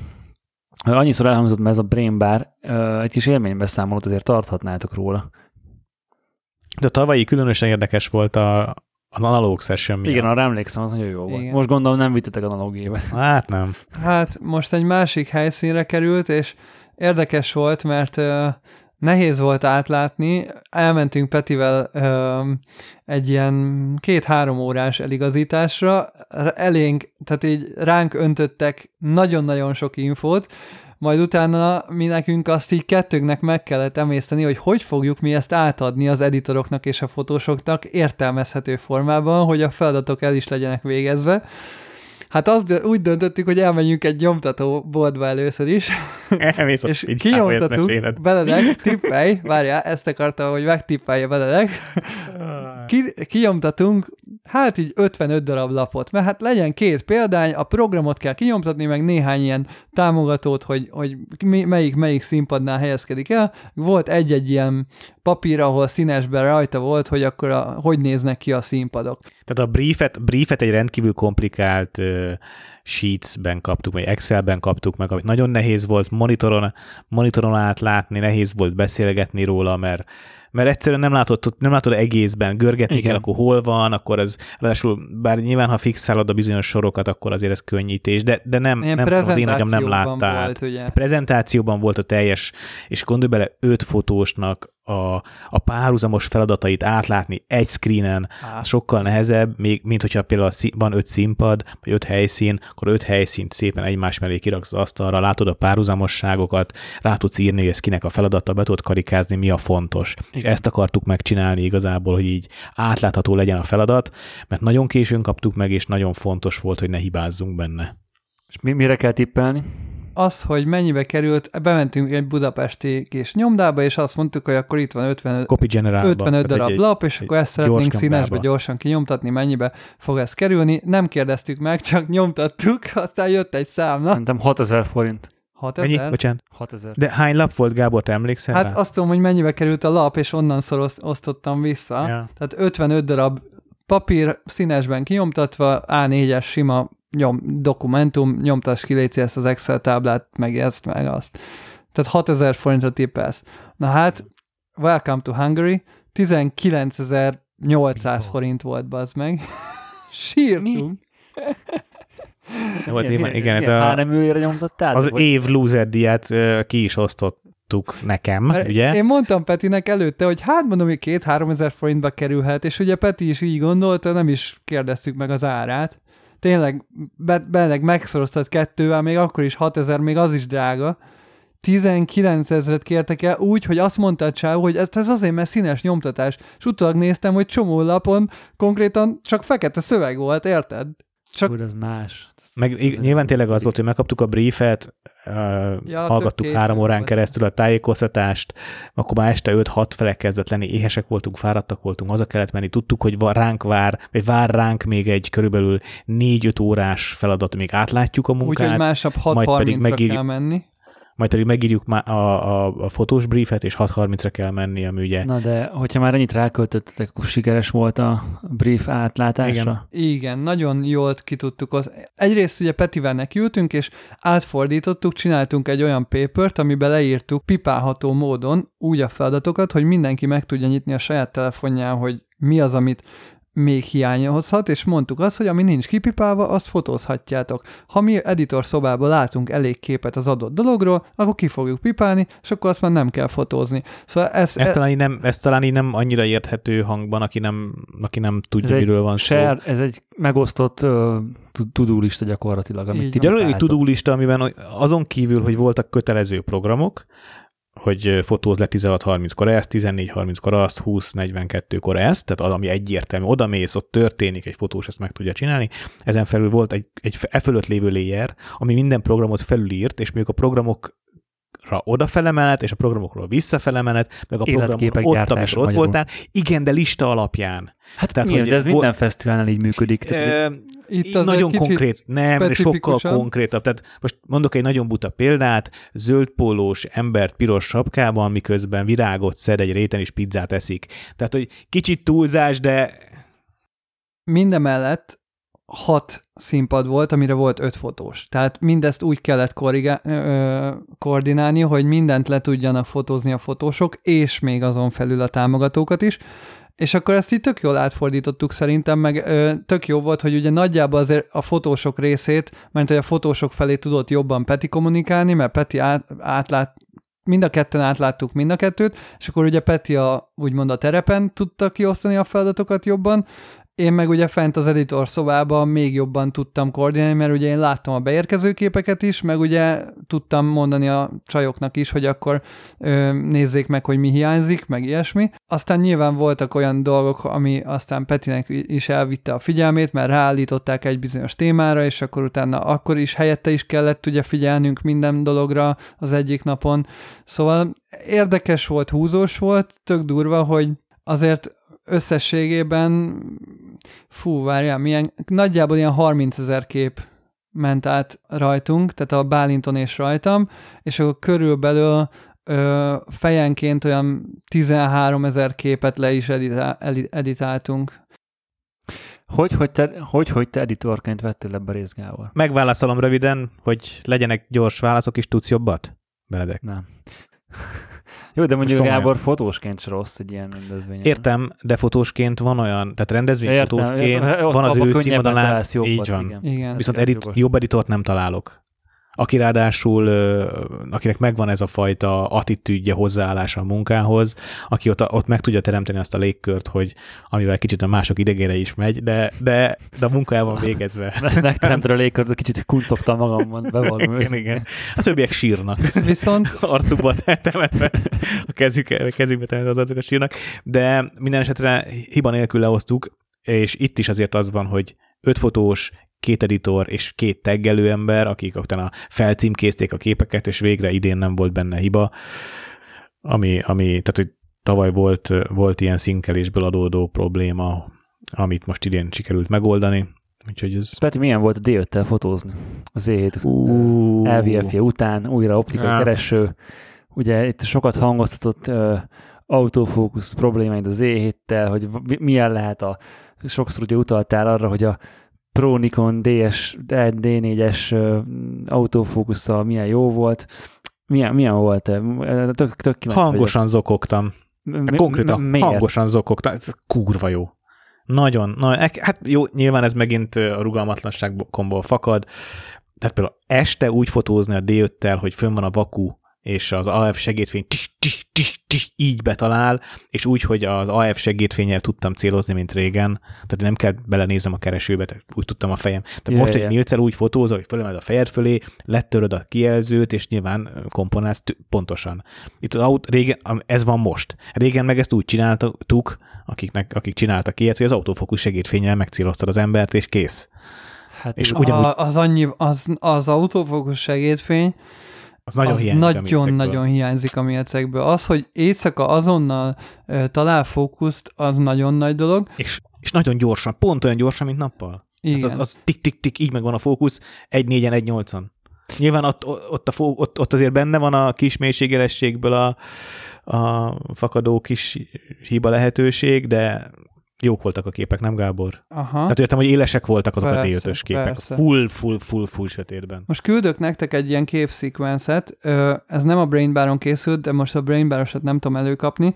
Ott is volt olyan jelenet, hogy a színpadon az emberünk fogott egy nagy kalapácsot, és le kellett ütnie ilyen mítoszokat, ilyen, hát ilyen kirakott ilyen boxokat, amiken szövegek vannak, és akkor itt szét kellett crasholnia.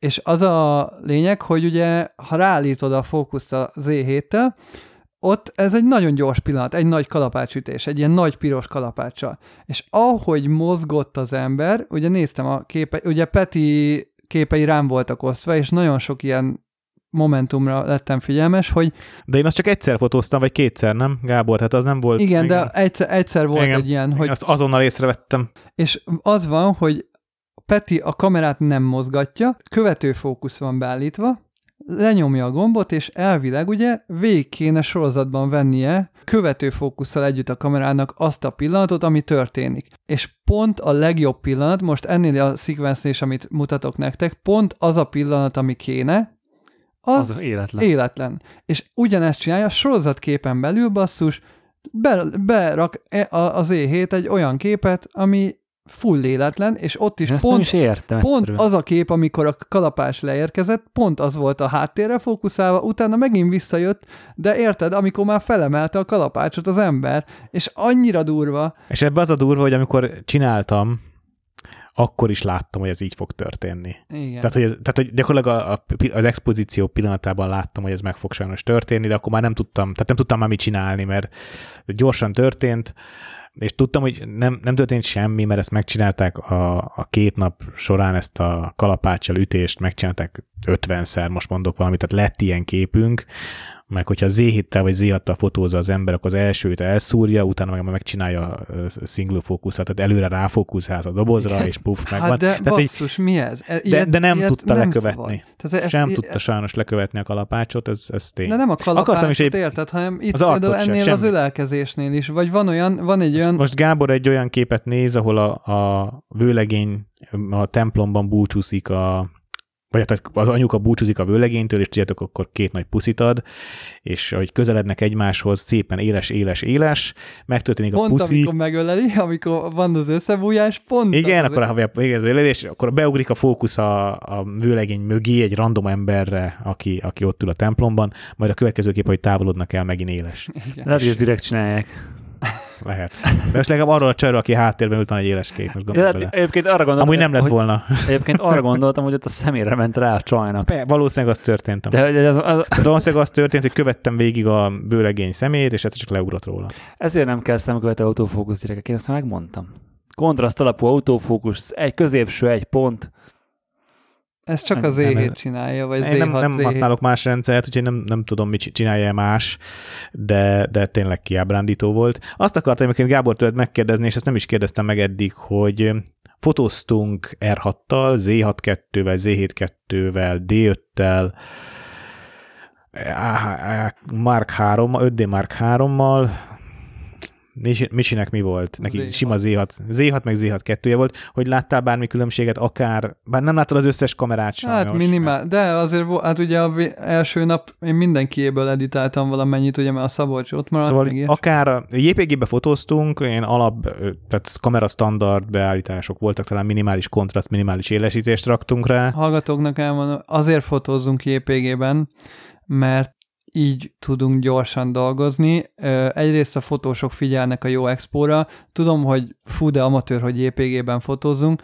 350 gigabyte volt így is a nyersanyag JPG-ben fotózva, és az, hogy azonnal kell leadni a gép- képeket, tehát az, hogy az a 20 ezer kép fejenként aznap le legyen editálva, meg legyen, le legyen válogatva, ahhoz, ahhoz muszáj JPG-ben fotózni, hogy a gépek bírják a, ezt a sebességet, és egyébként... Gyakorlatilag a másolási idő is. Igen, a másolási olyan. idő is, mert van olyan, hogy feljönnek, és azonnal kártya be, és már mennének ki. Nyilván ezt úgy megoldottuk a legtöbb emberrel az, hogy két kártyája van, de hát nem mindenkinek van két azonos kártyája, ugye CF Express XQD. De Gábor nem csak a fotóst hátráltatja a másolási idő, hanem az editort is. Tehát, Persze, hogyha egy, ha, egy, ha, egy, ha egy másolás 15 percig tart, Az addig használod a számítógépnek a processzorát. Így van. Még ha csak három percig, akkor csak három percig használtad. Tehát az, edit, az editálást is rendkívül lassítja.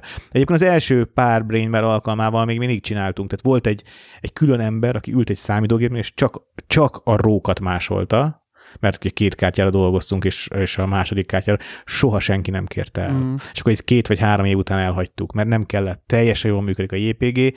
De mit mondasz te? Ugye az Tök egyik jó. kérdésem az volt, hogy érzékeltél a különbséget a kamerák szenzorai között, zajban, szintónusban, ilyesmi.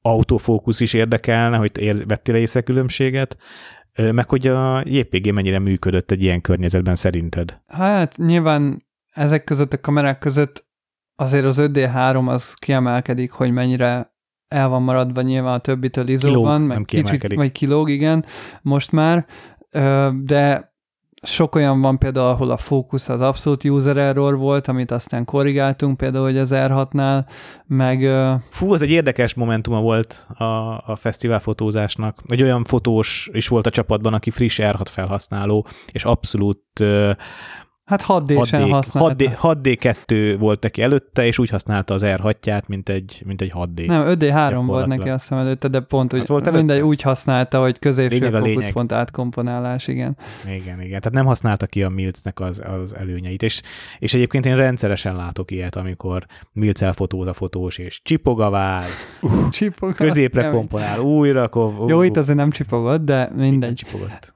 Viszont a JPG-kben amúgy meglepően sok info van, főleg a Nikonoknál, meg a, a, Canon Mills-ben is. Nyilván jól kell azért exponálni, meg a legnagyobb keresztmetszet esetleg a fehér egyensúly lehet, de az automata fehér egyensúly is nagyon jól belövi. Mindenkit arra kérünk, hogy AVB-ben használja, és akkor tök oké okay volt arra, amire kell, hogy, hogy, hogy így dokumentáció pont, pont jó volt igazából, semmi, semmi gáz nincs velük. Egyébként nem értem, hogy miért szabadkoztak ennyire épeggel. Mondom, a Reuters fotóügynökségről mindketten hallottatok már. Ők megkövetelik, hogy a fotóriportereik épekben fotózzanak csak. Hm. De Hát- nem is véletlenül létezik a szabvány, ugye? Ö, és, ö, és nyilván nekik nem hely, ö, meg, meg gyorsaság miatt ö, van ez, hanem amiatt, hogy biztos legy- legyél abban, hogy ez a kép az nem volt ö, editálva, vagy a legkevésbé Hmm. volt editálva. Ja, visszakövethetőség, meg a... És a... tehát, hogy, hogy ugye nyilván a RAW, tehát azt, azt csinálsz, amit akarsz, úgy, úgy fotózol, vagy vagy úgy editálod, hogy akarod, kvázi, hogy ugye sokkal nagyobb a mozgástered. A, nyilván a gépekből is lehet retu- retu- retusálni, de, de ott azért talán kevésbé marad meg, mert ugye az, az, a, az a gépek, az a, azt azért be lehet azonosítani, hogy az az eredeti gépek a vázból, vagy nem. Meg még egy szempontjuk van, bocs, hogy szabadba vágok, a a Reutersnek nagyon sok fotósa van, és ők archívumot is építenek. Na De most, azonnal hogyha- mindegy, mert ö, most az, hogy az archívumban mond, nyilván jépeket küldesz be a végén. De a JPG, tehát ők megtartják a master képet. Tehát ők, amikor egy, egy újságban, magazinban, weben felhasználnak egy fotót, vágják, színezik bármi, mert biztos, hogy valamennyire hozzányúlnak, a mastert biztos, hogy elrakják egy szerzői jogi vita esetére. Nem, nem ugye, És de- a, és a rót kéne tárolniuk az iszonyú mennyiség. nem, egy, egy egyik, egyik képügynökség se tárol rót. Tehát mondjuk, ha az MT-nek küldesz képet, azt is épekbe küldöd. Csak a, Persze. csak a Reuters nem engedi, hogy róban fotóz, exportálj, Jó, és ah. azt küld be. Hanem neki gondolom a lehet plusz kell, ami a kamerában. Nem? Hát nyilván az, az, az úgy csinálod, hogy akarod, de hogy a, a, oda csak olyan képet küldhetsz be, amit a fényképezőgép köpött ki, mint jépeg. Mhm. Világos. Érdekes. Hát ö, ilyen szempontból egyébként elég jó lenne, hogyha a Nikon Canon is tudná azt a szintű testre szabhatóságot a JPG-ben, mint a Fuji például. A, a Curves meg ezek tök jó lenne, hogyha már ennyire bele... Egyébként a Nikon, Nikon tudja, Dehogy is. csak máshogy hívják. Tehát, hogy, tehát, hogy meg tudsz, hozzá tudsz nyúlni a ilyen alap, magas dinamikájú dolgot elérni, hogy azért legyen.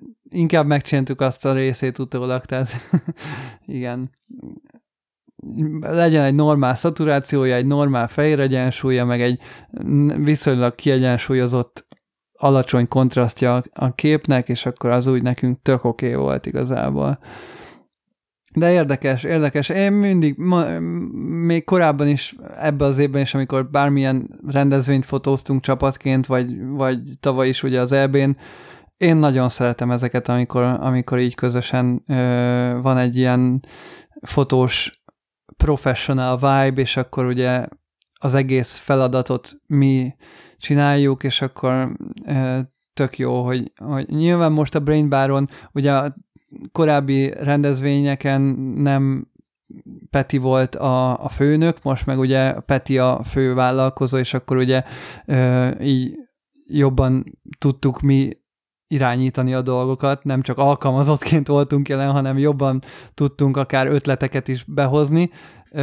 Nekem ezek mindig annyira nagyon tetszenek, amikor, amikor ez van, hogy egy közös, egy, egy csapat így összedolgozik, és akkor tényleg ilyen gyors, akár ilyen aznapi leadások, és akkor tényleg a végén látjuk a képeinket, hogy kint vannak, és akkor büszkék vagyunk rá, hogy na, király, akkor ez is kirakta, az is kirakta, itt is megjelent, ott is megjelent, ez mindig annyira jó utólag.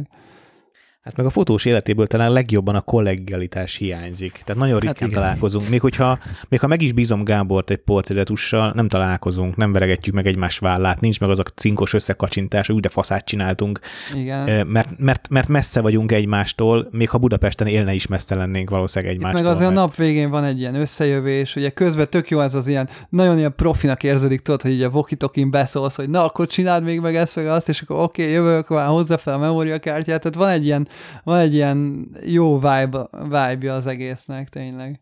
Egyébként ez, ez nekem is baromira hiányzik a fesztivál fotózásból. Tehát az, hogy 40 fokon rohadjak a nagy színpad előtt egész nap, az nem, de az, hogy a, fotós csapattal együtt dolgozni, meg tényleg ugyan, hát nem ennyire, ott hál' Istennek nem ennyire öm, durva volt, tehát nem kell ennyire ö, dokumentálnunk az eseményt, kicsit más jellegű egy, egy fesztivál fotózás, mint ez, de, de baromira hiányzik az, a, az a, amit az előbb Gábor leírt, ez a vibe, az, hogy egyet együtt csináltok, akkor baromkodtok a leadás közben, meg hasonlók, az, az, az nagyon, nagyon volt egy tök jó élményem, Gábor főnök, fő, főnézett az előtt, tehát főnökként, akkor volt egy olyan feladat, ami a végén az egész fesztiválnak a, a, a záró eseményeként, akkor tudtuk, hogy lesz egy csoportkép, meg egy ilyen konfetti ágyú, és nagyon nehéz belőni, hogy ezt honnan fotózd, meg milyen nagy látószöggel, mert ha nagyon nagy látószöggel fotózod, túl sok felesleges dolog lesz rajta.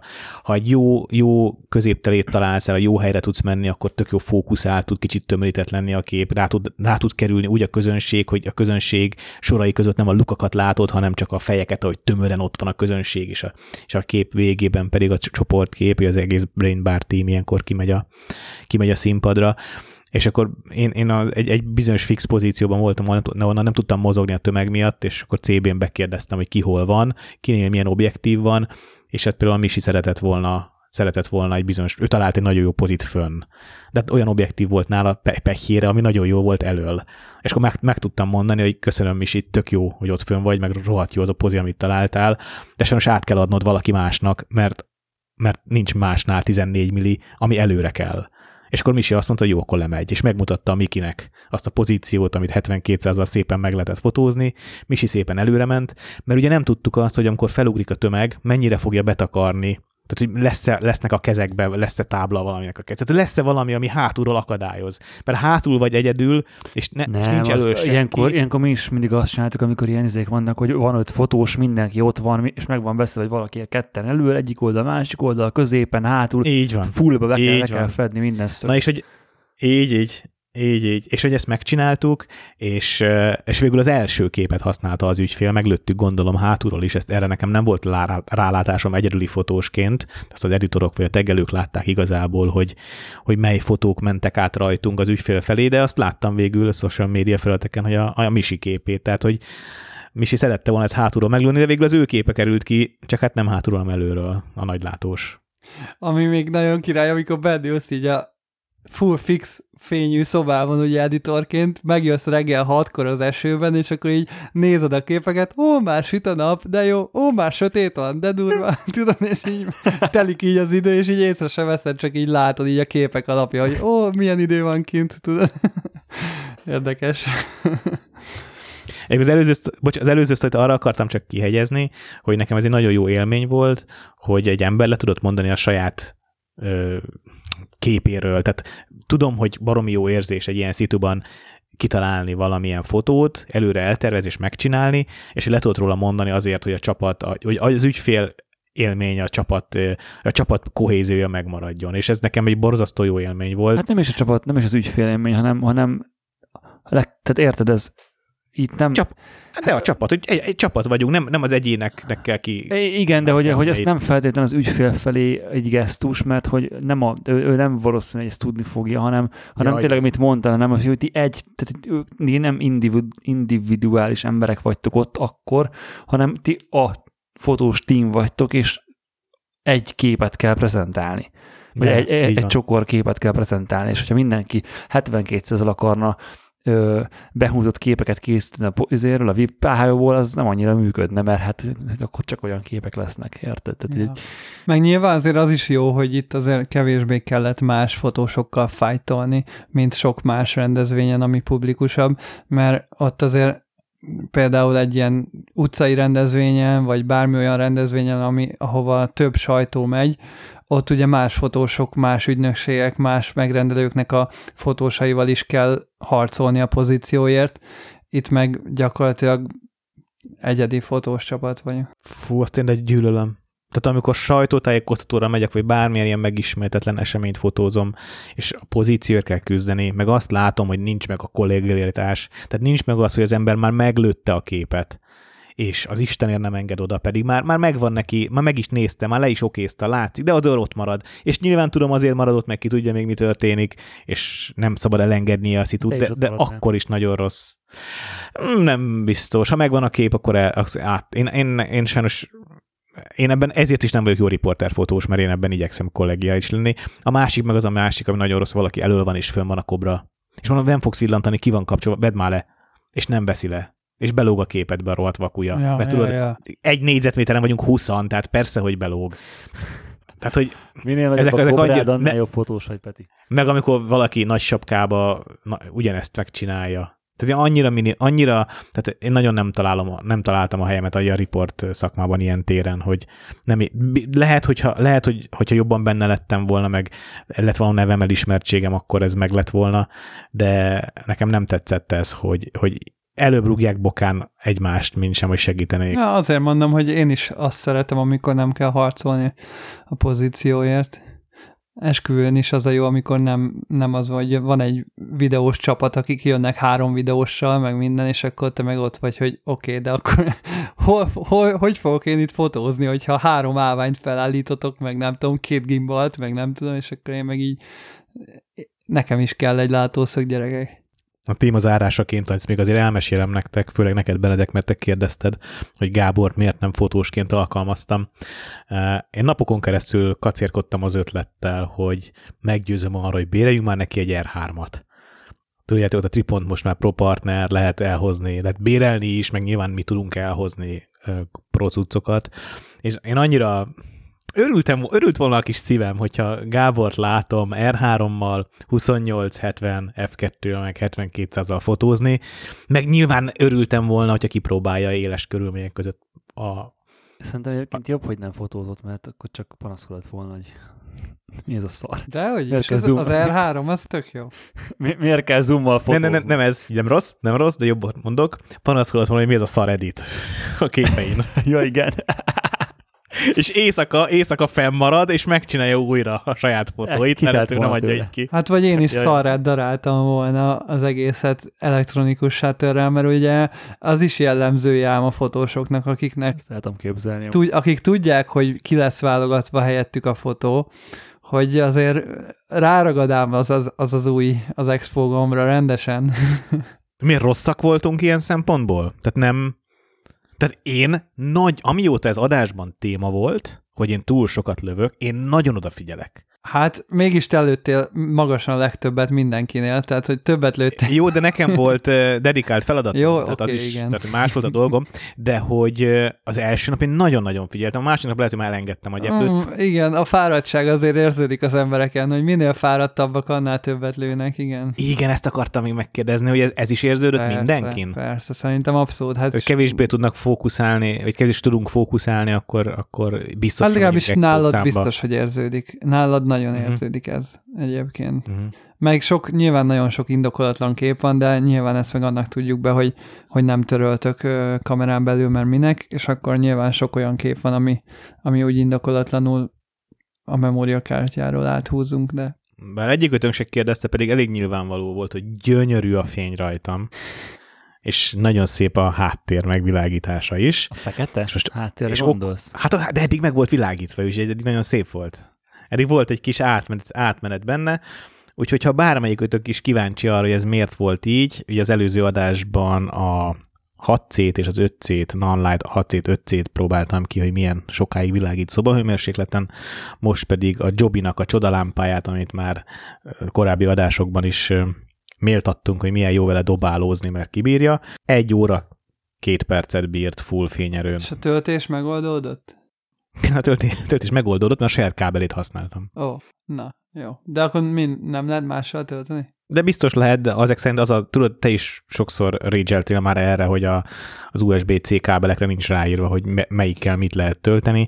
Ezek szerint, amivel én a múltkori adásnál megpróbáltam feltölteni, és nem néztem meg a visszajelzést, hogy tölti-e, az nem, nem töltős kábel volt, hanem adatkábel. Ilyen például nekem a powerbankemnél van, hogy hiába USB-C-vel tölthető, ö, egyelőre csak a saját USB-C kábelével vagyok képes feltölteni. És a MacBookival például nem. Igen. Az a baj, hogy ha az a Ha. saját USB-C kábelével bármi történik, akkor mi van? Hát akkor ez, akkor veszünk egy újat, vagy nem tudom. Oké. Okay. Nem annyira régen a Facebookon láttam, hogy a Manfrotto megosztott egy közvéleménykutatást, hogy gyakorlatilag a magyar fotósok helyzetéről próbálnak információkat gyűjteni, a magyar fotósok szokásairól, milyen felszerelést használnak, stb. stb. És benne volt ugye, hogy aki kitölti, az megkapja az eredményt is, meg minden. Hát mondom, mennyire jó, akkor ez én is hozzájárulok, és akkor kitöltöm, mert nagyon-nagyon kíváncsi vagyok én is arra, hogy, hogy a magyar fotósok mivel dolgoznak, milyen munkáik vannak, hány munkát csinálnak egy évben, stb. stb. Ez nagyon-nagyon hasznos tud lenni nagyon sok szempontból, akár számunkra is a podcast szempontjából, meg nyilvánvalóan bármilyen fotósboltnak, vagy akár a Manfrottónak is. Ezt a kutatást egyébként a dreamworldphoto.hu, a Photo Plus és a Datalize készítette, kutatása hazai fotósok helyzetéről címmel. Be fogjuk egyébként linkelni majd azt az oldalt, ami, ami az eredményeket megosztja, és nagyon széles 3300 ember töltötte ki, ami azért most, ha megnézed, vannak ilyen ö, nagyobb közvéleménykutatások, hát így nagyobb, az akár ilyen amerikai szinten is egyébként úgymond nagynak számít, tehát az már ilyen reprezentatív, főleg egy kicsi magyar fotós piacból azért a 3300 ember, az nagyon-nagyon sok, ráadásul annyira reprezentatív volt, hogy az arányai, ami, tehát a válaszolók, meg hogy főállás, meg katások, meg stb., azok az adatok azt mondják ők, hogy egybevágnak az iparkamarának az adataival is, tehát, hogy ténylegesen ugyanazokat az arányokat adja ki ez a kutatás is, mint ami az iparkamarának is van adatai a vállalkozókról, emiatt eléggé közel van valószínű az igazsághoz. Ez egyébként egy érdekes szem, vagy egy érdekes képet is rajzol a fotós piacról. Ez azt jelenti, hogy a magyar fotósoknak egészen kicsi aránya feketézik.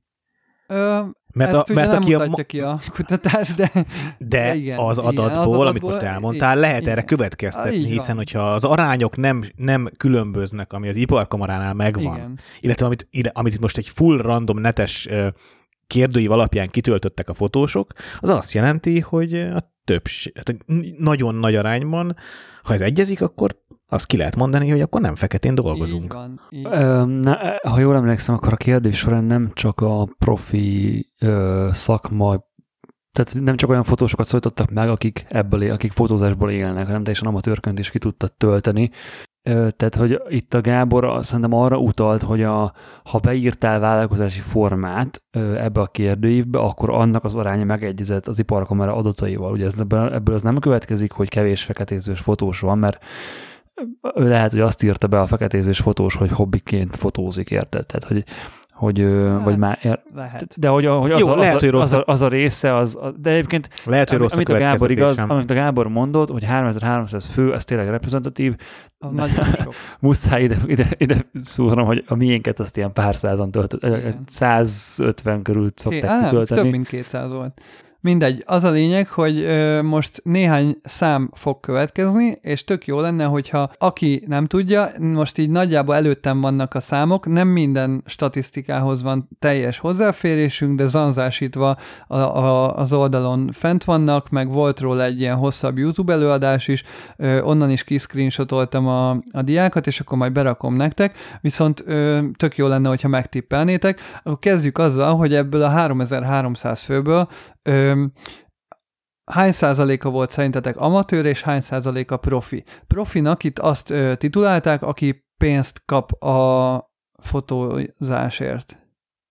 Aha, Tehát az már profi, aki mellékállásban fotózik, az is profinak számít, mellé, mert van egy állása, de mellékállásban pénzt keres a fotózással. azt, azt specifikálja a kérdés, hogy mennyi a mennyi- Kérdőív nincs előttem. A, Ja, jó, amatőr vagy profi, Az az amatőr az az, aki hobbifotós, aki nem keres pénzt. A profi, aki már egy forintot keresett, az már profi. Egyharmad, Nem kétharmad. 30-70. Te is ezt mondtad. Egyharmad, kétharmad, igen. És egyharmad gondolom te is azt tippeled a- az amatőrök. Igen, igen, igen. És kétharmad a profi Igen. arány. Nem, fordítva van, 59%-uk Wow. amatőr, és 41%-uk profi, tehát több a nem pénzkereső fotós Magyarországon, mint a pénzkereső fotós.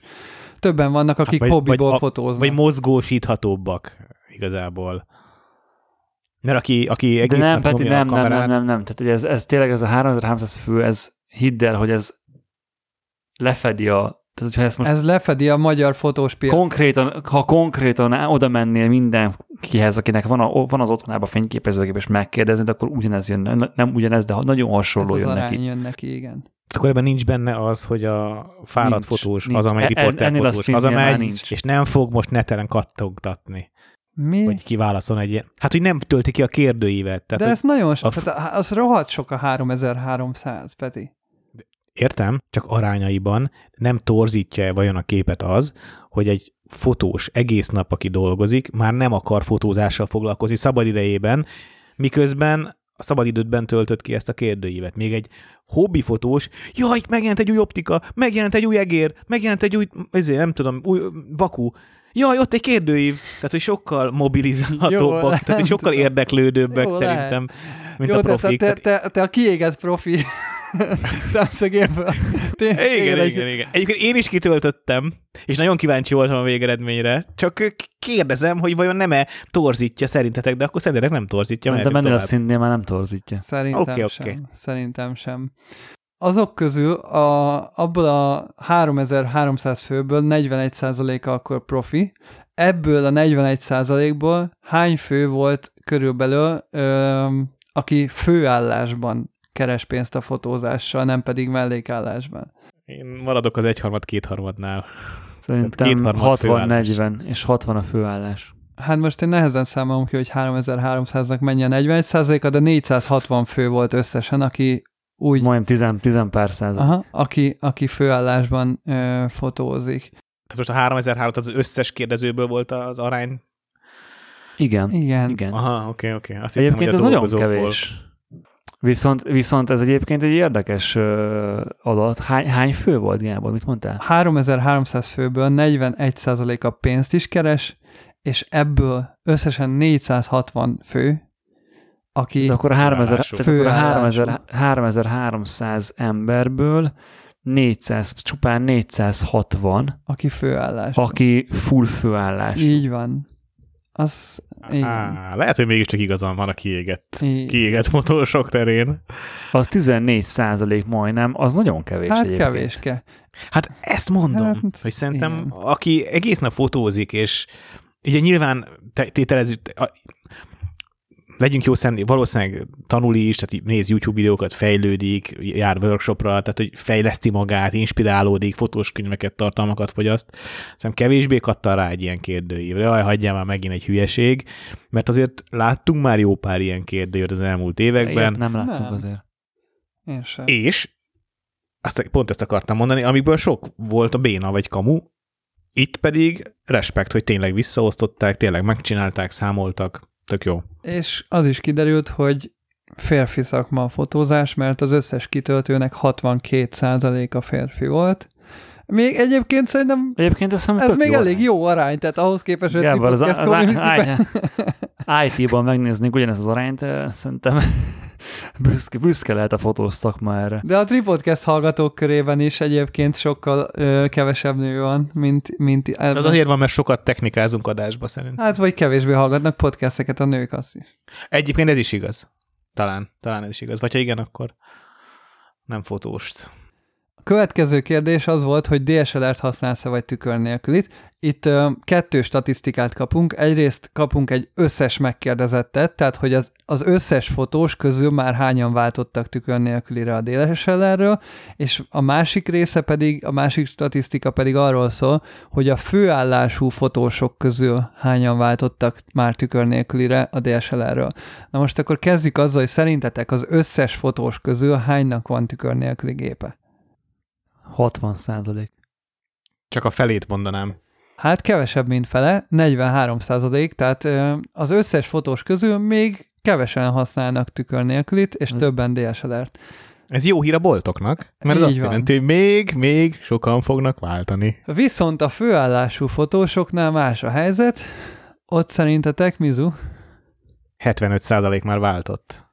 Majdnem, nem váltott még 75, de 53 százalék, tehát a főállású fotósoknál már többen használnak tükör nélküli gépet, mint amennyien nem. Tehát azért ott már, ott már azért kőkeményen. Szerintem azért ennek a, ebbe, a, ebbe a statisztikában szerintem a Sony-nak nagy szerepe van, meg a Fuji-nak. Igen, így, így van, és ö, a következő ö, kérdőívben, vagy a következő kérdésen látszik is ez, ahol a márkáknak a szerepét nézték, gyakorlatilag 40% Canon, 37% Nikon, és utána 21% Sony. Leikát nem látom sajnos. Hát a Leica az nagyon, nagyon kevés. kevés. Benedek, ezért, tehát egy, érezd az elhivatottságot, érezd, Igen. hogy bizserek, hogy te, te rakod fel a térképre a lejkát. Lehet, hogy valaki bejelölt, csak annyira kett, mondjuk érted, 3300-ból ketten bejelölték, az így nem nagyon szerepelhet ebben a... nem hiszem. Amúgy van, Va, hát van a- szerintem ilyen 1% környéke, azt mondták, 1-2% az ilyen Hasselblad, Leica, meg ezek az ilyen nagyon specializált. jó, ezt egy egyéb. gyűjtőbe veszik. Egyéb. Az egyéb. Futó, igen, igen, igen. Azért egy barom érdekes a Sony esetében, hogy milyen nagy a reprezentációja. Tehát, ha szétnézel a neten, videók, po- posztok, hashtagek, akkor a Sony ebben nagyon pörög. Erre azt mondták egyébként ebben a videóban, hogy valószínű azért van kétszer annyi Nikon Canon, mert ugye az előző kérdésben mondtuk, hogy a, főállású fotósoknak még 46% a DSLR-t használ. És ők még nem, ők vagy Nikont, vagy Canont fognak használni, ugye? De, De, ők viszont kevesen de lehet, hogy váltanak majd tükör nélkülire, és akkor az Sony. Hát Jó, Gábor, mondjuk ők az igaz. 3300-ból csak 400-an Jó, vannak, tehát ők igaz. nem tudják megnyomni a, a nem tudják súlyozni a, a statisztikát. Ami még érdekes, hogy a válaszadók 32%-a használ valamilyen Sigma Obit, és 24%-uk használ valamilyen Tamron Obit is. Ez nem meglepő. Ami egyébként, ja, egy, ez, ez egyáltalán nem meglepő. Én nekem például több, több Sigma Obim van, mint Canon. Még egy érdekesség, hogy a Canon Nikonosok ö, szívesebben használnak gyári obikat, míg a Sony-nál ö, szívesebben használnak third party. Hát de nem Gábor, itt a szívesebben szín- használnak, hanem ez van. Tehát, hogyha... Pont hogy- hogy-. Nem, hát a az is. Sigma is elérhető DSLR-ről, vagy bár... Jó, hát értem, igen. Na jó, de most már nézd meg a 50 Mills arány az százalék. 50 százalék. Jó, oké. Okay. Hát kösz. igen, igen, oké. Okay. Tehát, hogy én nagyon szívesen használnék Tamron objektívet a Nikon- Nikonomon, csak hát nem tudom ráerőltetni az elvonatot az ére. De Használsz is. Kedvenc objektívek, mi, milyen objektíveket használnak a magyar fotósok? 50-es, csak az 50. Az az Szerintem- 51-8, az az 20 ezer forint, meg vagyunk, kész. Mehet a családi fotó. Boké, megy Indul a a boké biznisz. királytenger.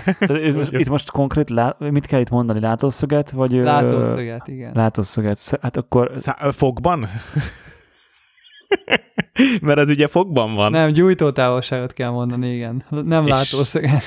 És azt még azt kérdezi a, kérdezi a feladvány, hogy tudja a fotós, hogy az 50 millis az milyen vázon, hogy, rela, hogy korrelál a gyújtótávolsággal, vagy ez nem, mindegy, nem csak tudják, 50-es szerintem. legyen. Jó, szerintem is az rohadék 50 lesz a legtöbb. De 50-es tudja az 50-es. Így van, és mi a másik kettő? 24 és 35. Nem, 35, 85. 85, 30, igen, 35, Ők 85. értelmű.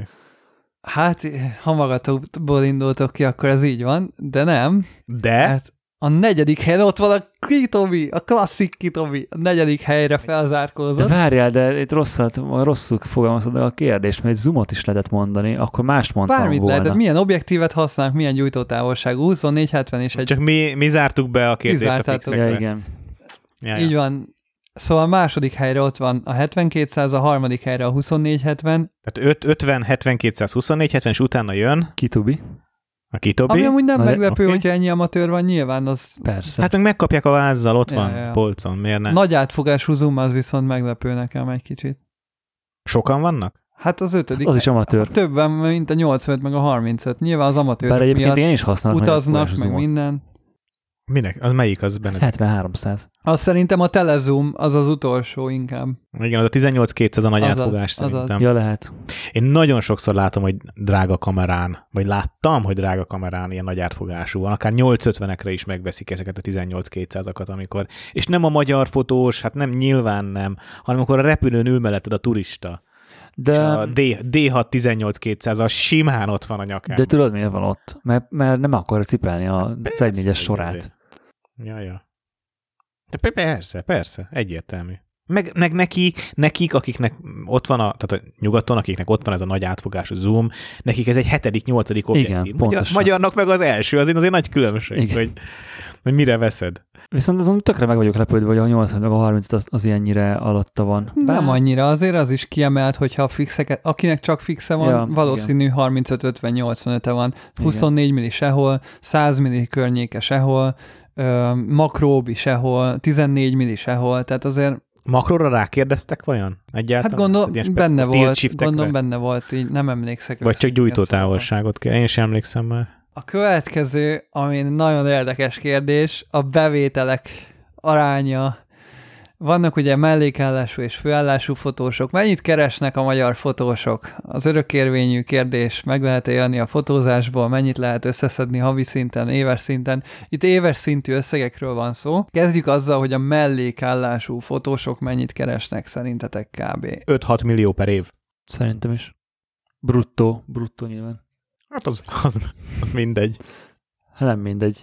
Meg eddig katások voltak. Úgy szólt a kérdés egyébként, hogy minden ö, költséged után mennyit tudsz akkor, elrakni. Jó, de akkor, akkor az más. Akkor az Arra nettó. kell, olyan, arra, várj, arra kell olyan rubrika, hogy fogalmam sincs. Ja, jó. Igen. Tehát elvileg úgy szólt a kérdés, hogy mennyi marad a zsebben. De várj, az fel, a felszerelés vásárlás Nem nem, tudom. nem tartozik bele. Igazából nem tudom, hogy nyilván, hogy ki hogy válaszolta meg, meg ki hogy tudta értelmezni Ja, a kérdést. Az a lényeg, hogy a, me- a válasz, az első válasz az, hogy a mellékállású fotósoknál a legtöbb mellékállású fotós, 65%-uk összesen, legfeljebb 1 millió forintot keres egy évben. Micsoda?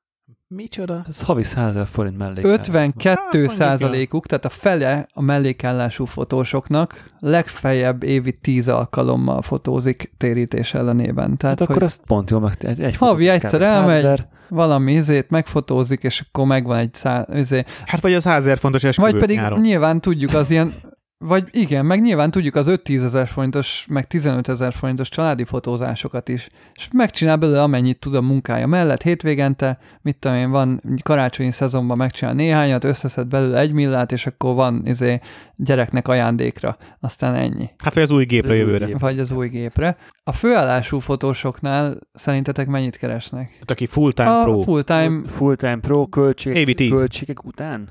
aha, Évi 8. A főállású fotósoknak összesen 23%-a keres 6 millió forintot, 6 millió forint felett. Dobom a, a statot.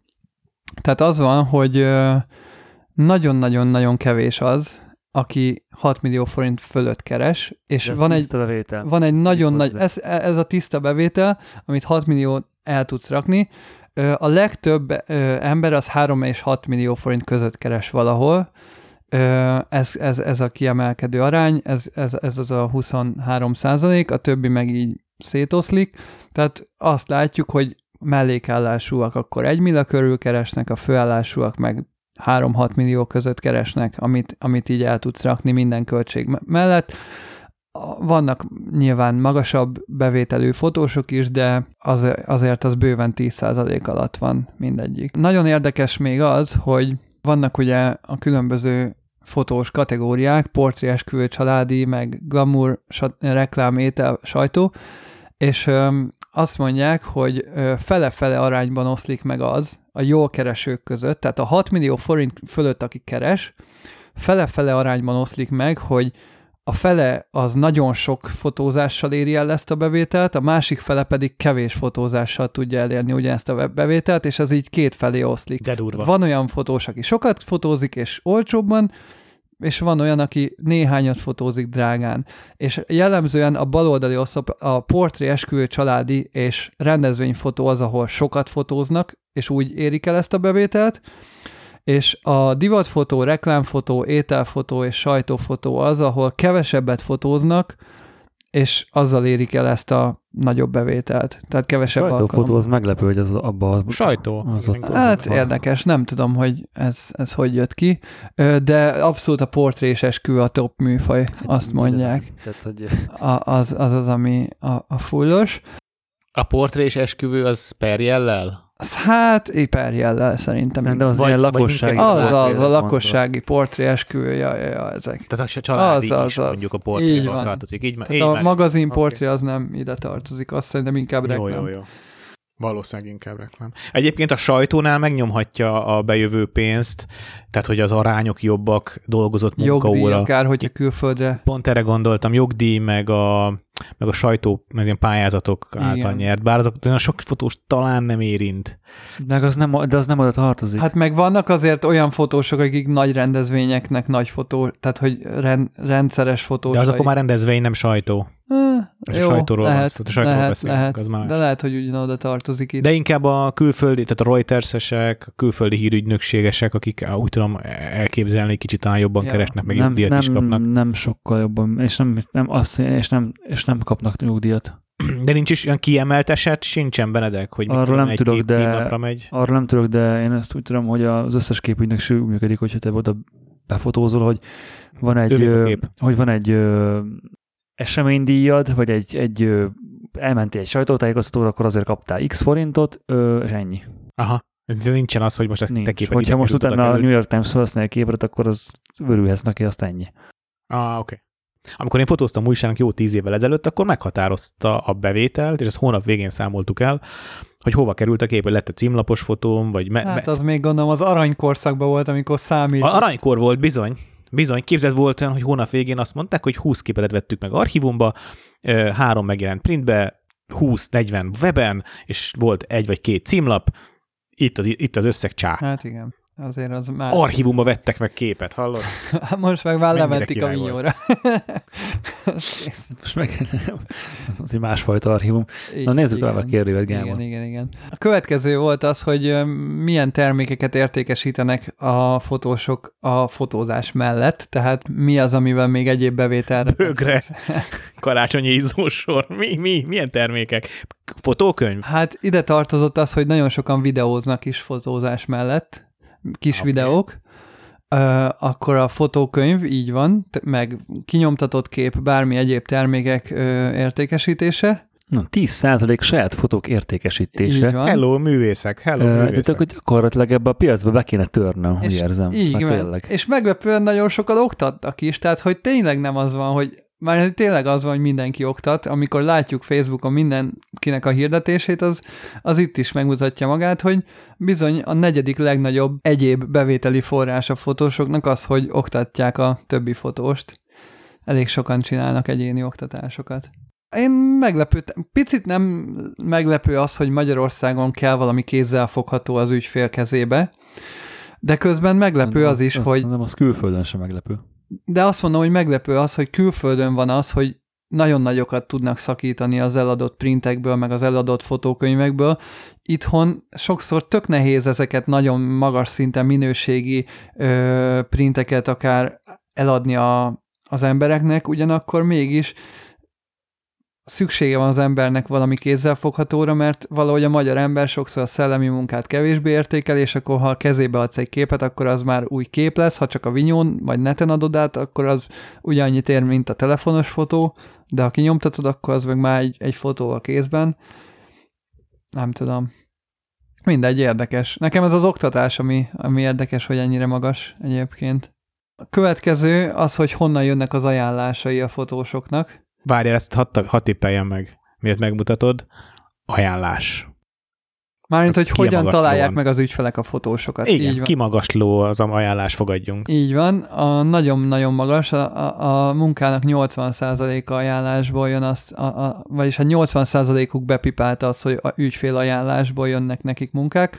Ezen túl a Facebook oldal az ilyen 59% személyes kapcsolatok, Instagram oldal, és a weboldal már ilyen 30 környéke. Vannak a szakmai partner ajánlások, azt kiemelték a videóban egyébként, hogy azok az emberek, akik a nagyobb bevételt keresik, ők náluk kiemelt az, hogy a szakmai partneri ajánlások, tehát ügynökségek, esküvőszervezők, stb. szakmai partnerek ajánlják őket, tehát hogy ajánlás útján bekerülnek helyekre, akik sokat keresnek, ott, ott ez azért magasabban van. Hát nyilván nem véletlen.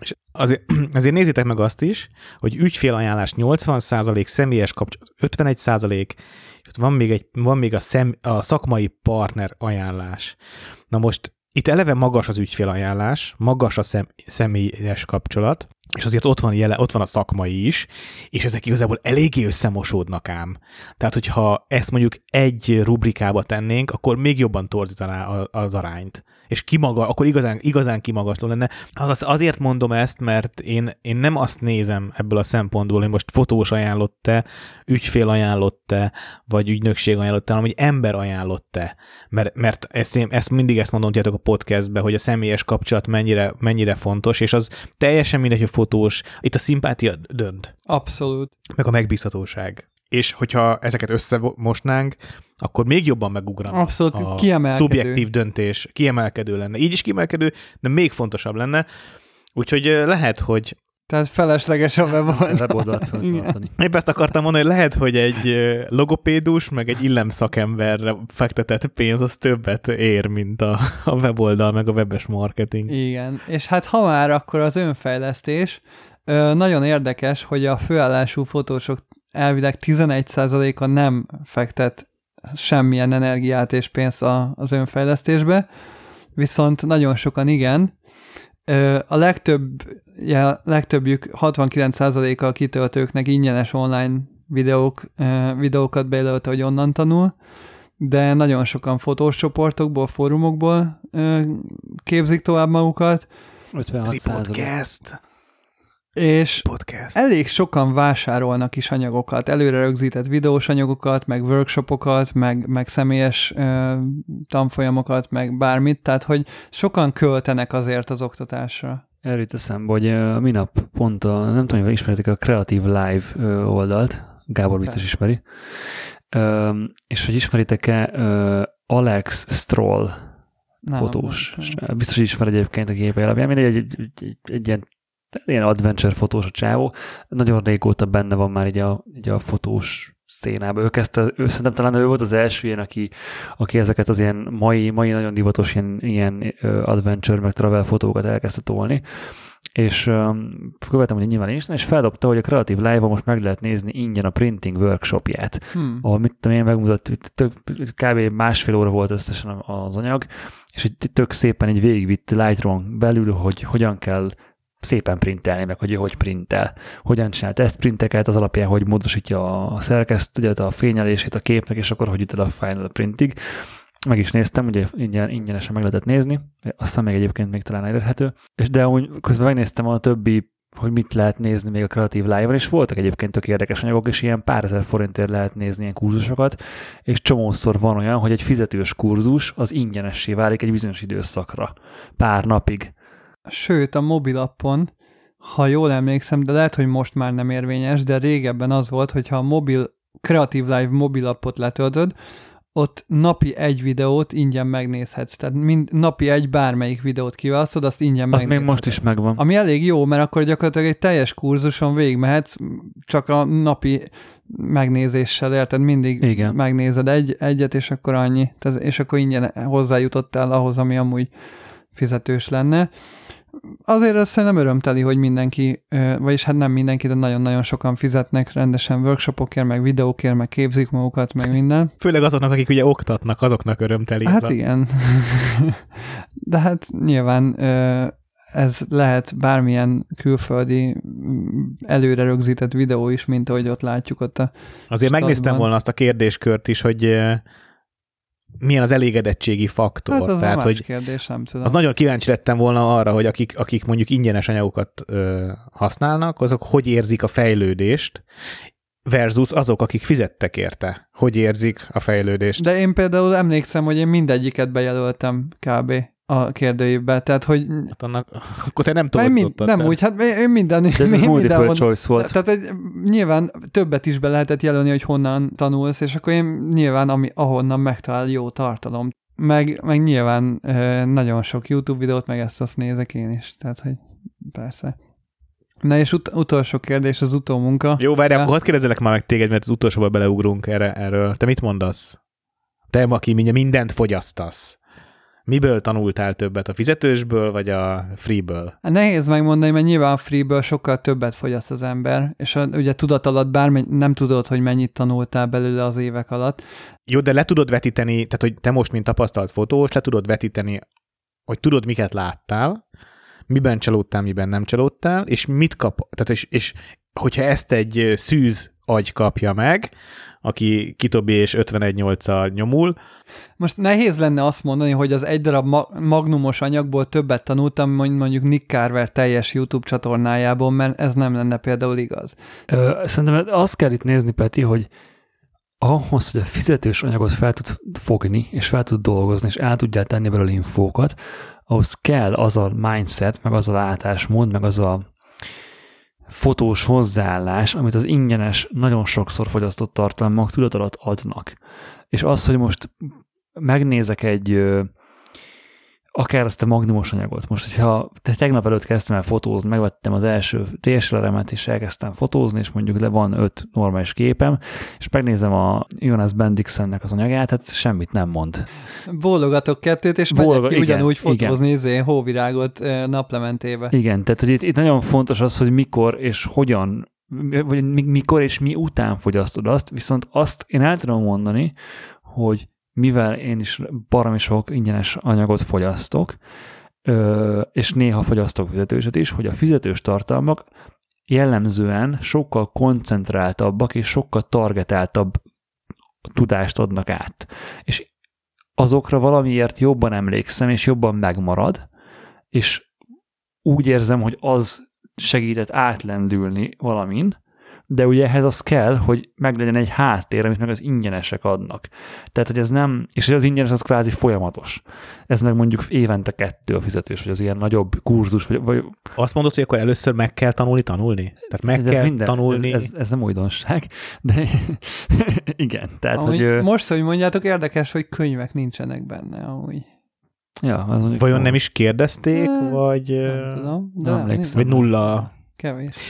A Fuji, Fuji film magyar csoportba pont ma tett ki valaki egy kérdést, hogy milyen olyan könyvek vannak, amik elérhetőek, és érdemes inspirálódni belőlük. Tehát, hogy azért érdeklődés van. Mm. Az utolsó kérdés pedig arról szólt, hogy ki mit használ utómunkára. Szerintetek milyen arányban? Én a Gábort. 80% Lightroom. Hát nem, de majdnem. Egyébként ö, PS, nagyon durva, hogy használnak. többen használnak Photoshopot. Én is ezt veszem észre, Mi? hogy. Lightroomot nagyon Figyelj, kevesen használnak. Bene- Mármint, hogy ahhoz Benedek. képest. Milcel középre komponálva single focus használ. Va, ismerek Hát embereket, jó, de- akik profi fotósok és Finderben válogat, majd utána E- megnyitja igen. Photoshopban, és húzogat valami csúszkát, megnyitja a következő képet, ott is húzogat valami randomot, és érted, minden képe Igen, nagyjából igen. tök más, tehát Igen, annyira... erre, erre céloztam, erre céloztam, hogy egész egyszerűen ott van egy Lightroom, ú, az valami bonyi, az valami új, ezt meg kell tanulni, ú, egyszerűen, egyszerűen, figyelj, hányszor van az, hogy podcastről mesélek? Vajon ezt tudják ezek az emberek, hogy a Camera Raw az meg tud nyitni egyszerre több képet is? És tudsz lépkedni? Egyébként azt lehet, hogy éppen tudják. tudják, de Ú, sose felejtem el, sose felejtem el, srácok, megyek át egy haveromhoz, tíz éves sztori, egy ilyen három-négy napos, nagyjából ugyanazt fotóztuk, kicsit eltolva, és egy három-négy napos nemzetközi konferencia anyaga, így be volt neki húzva az egész kameraróba. az jó. Hát a dől, há, me, átmegyek. Izé, mi van, dolgozol? Ah, jaj, a gép dolgozol. Izé. Tesz, vesz, izé, föl, leül a székbe, hanya, hanyad dől. Mondom, mi van? Ja, homokórázik, most várom, hogy befejezze. És mondom, mióta? Hát egy 40 perce, nagyon izgulok, hogy el ne szálljon. De mondom, miért? Hát mert egyszerre megnyitotta, és tudod, nem, még csak azt se csinálta meg, hogy 20-asával, 30-asával nyitotta Hát meg. persze. az 1600, 2600, nem tudom hány két, így berántotta, és nem tudom, mi lett a sztori vége, úgyhogy ez ilyen értelemben most nem, se megnyugvás, se poént nem tudok a végére tenni, csak önmagában a megdöbbenés, de haver, hát a Lightroom. Ja, hát ő sosem merte kipróbálni, és ez tíz éve volt mondjuk, tehát azóta gondolom kipróbálni. Nem biztos. sokkal, tehát az, hogy várunk 1600 képnek a rendelésére, és közben arra, hogy mikor fogy el a RAM, és mikor offolja ki az operendszer a Photoshopot, hogy unblock, annál sokkal félelmetesebb megnyitni egy Lightroomot, ami erre van kitalálva. De nem tudja, fogalma sincs. Az a baj, hogy nem, Nem, nem tudja. tényleg. Meg nem tudják, hogy a Lightroom-ban van. Hát sokan a, a, nézték, a, nem sokan, egy embernek jött visszajelzés, hogy, hogy nem tudta például Lightroom-ban azt a library nézetet, amit néztünk a Patreonos videónkban. Tehát, hogy sokan, akik használják is a Lightroom-ot, ők is meg tudják nyitni a, a képet, és akkor ott húzogatnak csúszkákat. Hozzáteszem a fizetős versus nem fizetős tartalmakhoz még, hogy ahhoz, hogy a Lightroomot ma az én szintemen, tehát a, van a normál ember normál fotós szintje, slash profi fotós szintje, és a fölött öttel a Gábor szintje, tehát a nor, profi normál fotós szinten szerintem én jól kezdem a Lightroomot, meg elég, elég sok funkcióját készségszerűen tudok használni, meg benne van a workflow-ban. Ezt annak köszönhetem, hogy megnéztem egy oktatóanyagot a Lightroomról nagyon korán a fotózásom igen. elején, amikor, amikor gyakorlatilag elkezdtem komolyabban fotózni, meg egy-két munkát, vagy egy-két anyagot vállalni, amit ugye konzisztensen kellett feldolgozni, leválogatni, utána elmenteni, stb. stb. És megnéztem, nem tudom, egy, ez jó, jó, szerintem az volt egy 10 órás ö, videó ö, oktatás, és a csávó full, tök jól végigment mindenen, nagyon sok ilyen tök jó tippet ö, mondott, hogy hogyan tudod gyorsítani a válogatást, stb. stb.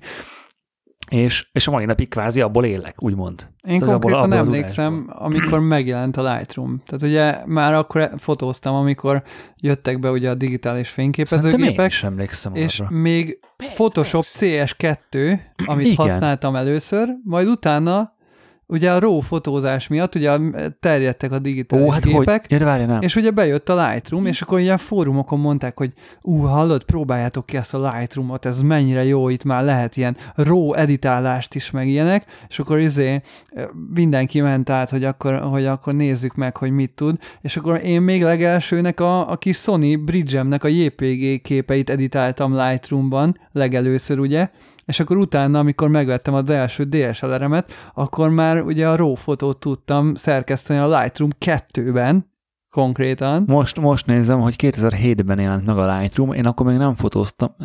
Vár?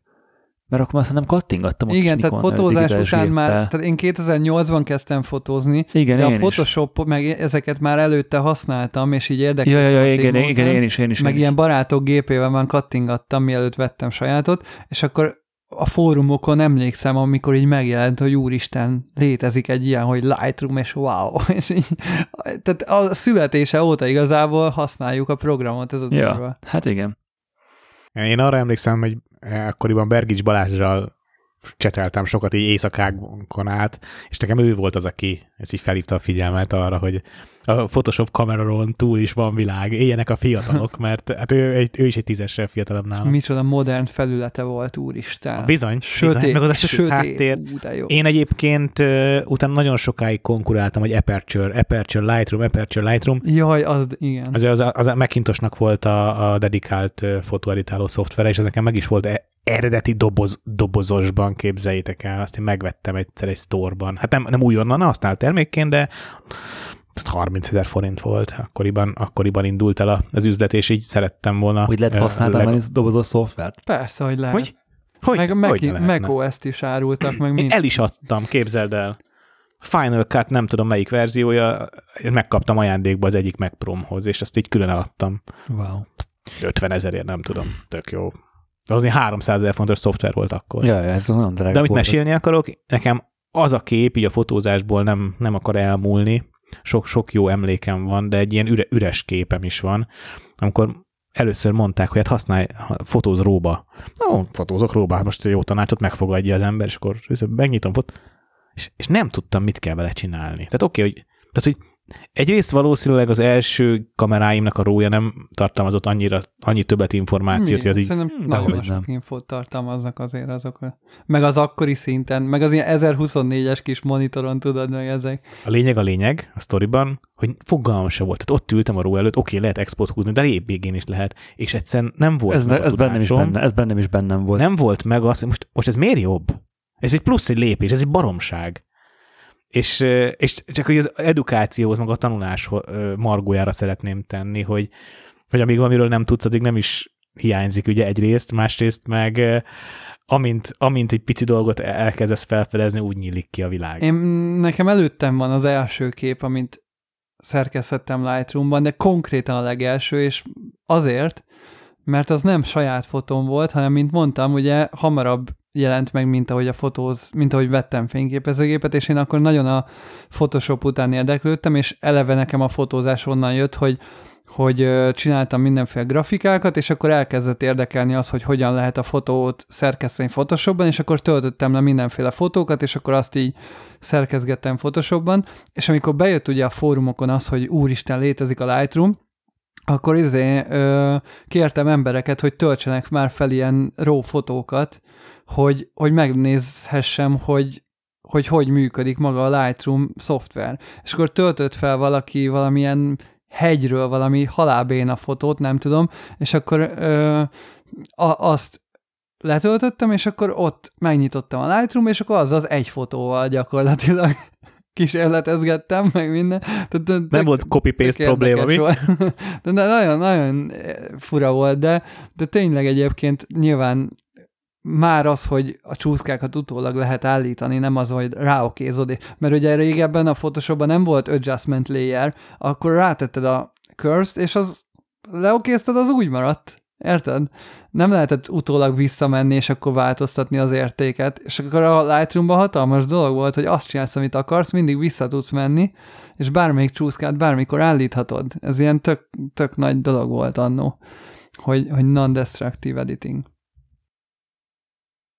Viszont a, az embereknek 10%, a profik 10%-a használ Capture One-t. Ami szerintem amúgy nagyjából reprezentatív, én is azt érzékelem, hogy, hogy kevesen használják, nagyjából tényleg ez a minden tizedik ember talán elvétve. Nagyon, nagyon az ilyen specifikus profik. Na Gábor, próbáld ki a sebességet, nagyon kíváncsi vagyok, vagy majd együtt kipróbáljuk. Továbbra is várjuk a fogadási téteket, hogy Peti elindul-e október végén, vagy nem. De legyenek magasak a tétek, hogy motiváljanak. Lehet, hogy, az, lehet, hogy össze is jöhetne akár az első tankolás összege. De, De- mindenkinek arra kell, Elindulok, azt visszafordulok a hat. De az is jó, ha csak Patreonon támogattok minket. Hmm. Megyek? Nem kell támogatás. Megyek. Köszönjük, hogy ismét minket hallgatatok. E heti adásunkat és a Fujifilm, a Tripont, a Manfrotto, a Samyang, a Hánel, a Nisi és persze a Patreonosok támogatták. Jancsa János, Sutta Dávid, Turóci Gábor, Erdős Balázs, Német Mészáros Bálint, Vince Robert, Vég Sándor, Buducki Norbert, Nagybai Ádám, Sámán, Varga Domonkos, Lizander Gallus Agamámnon, Szücs István, Kalamár Ákos, Pataki Csaba, Flender János, Tóth Szabolcs, Rövid Péter, Nelc Tamás, Berta Zoltán, Tovigyel Bálint, Szulics Miklós és Mikó Vencel, és ne felejtsétek el, hogy egész októberben a 15 Tripodcast kuponkóddal 15% kedvezményt kaptok minden online termékről a Tripontban. Két hét múlva újra találkozunk, sziasztok! Sziasztok! Sziasztok!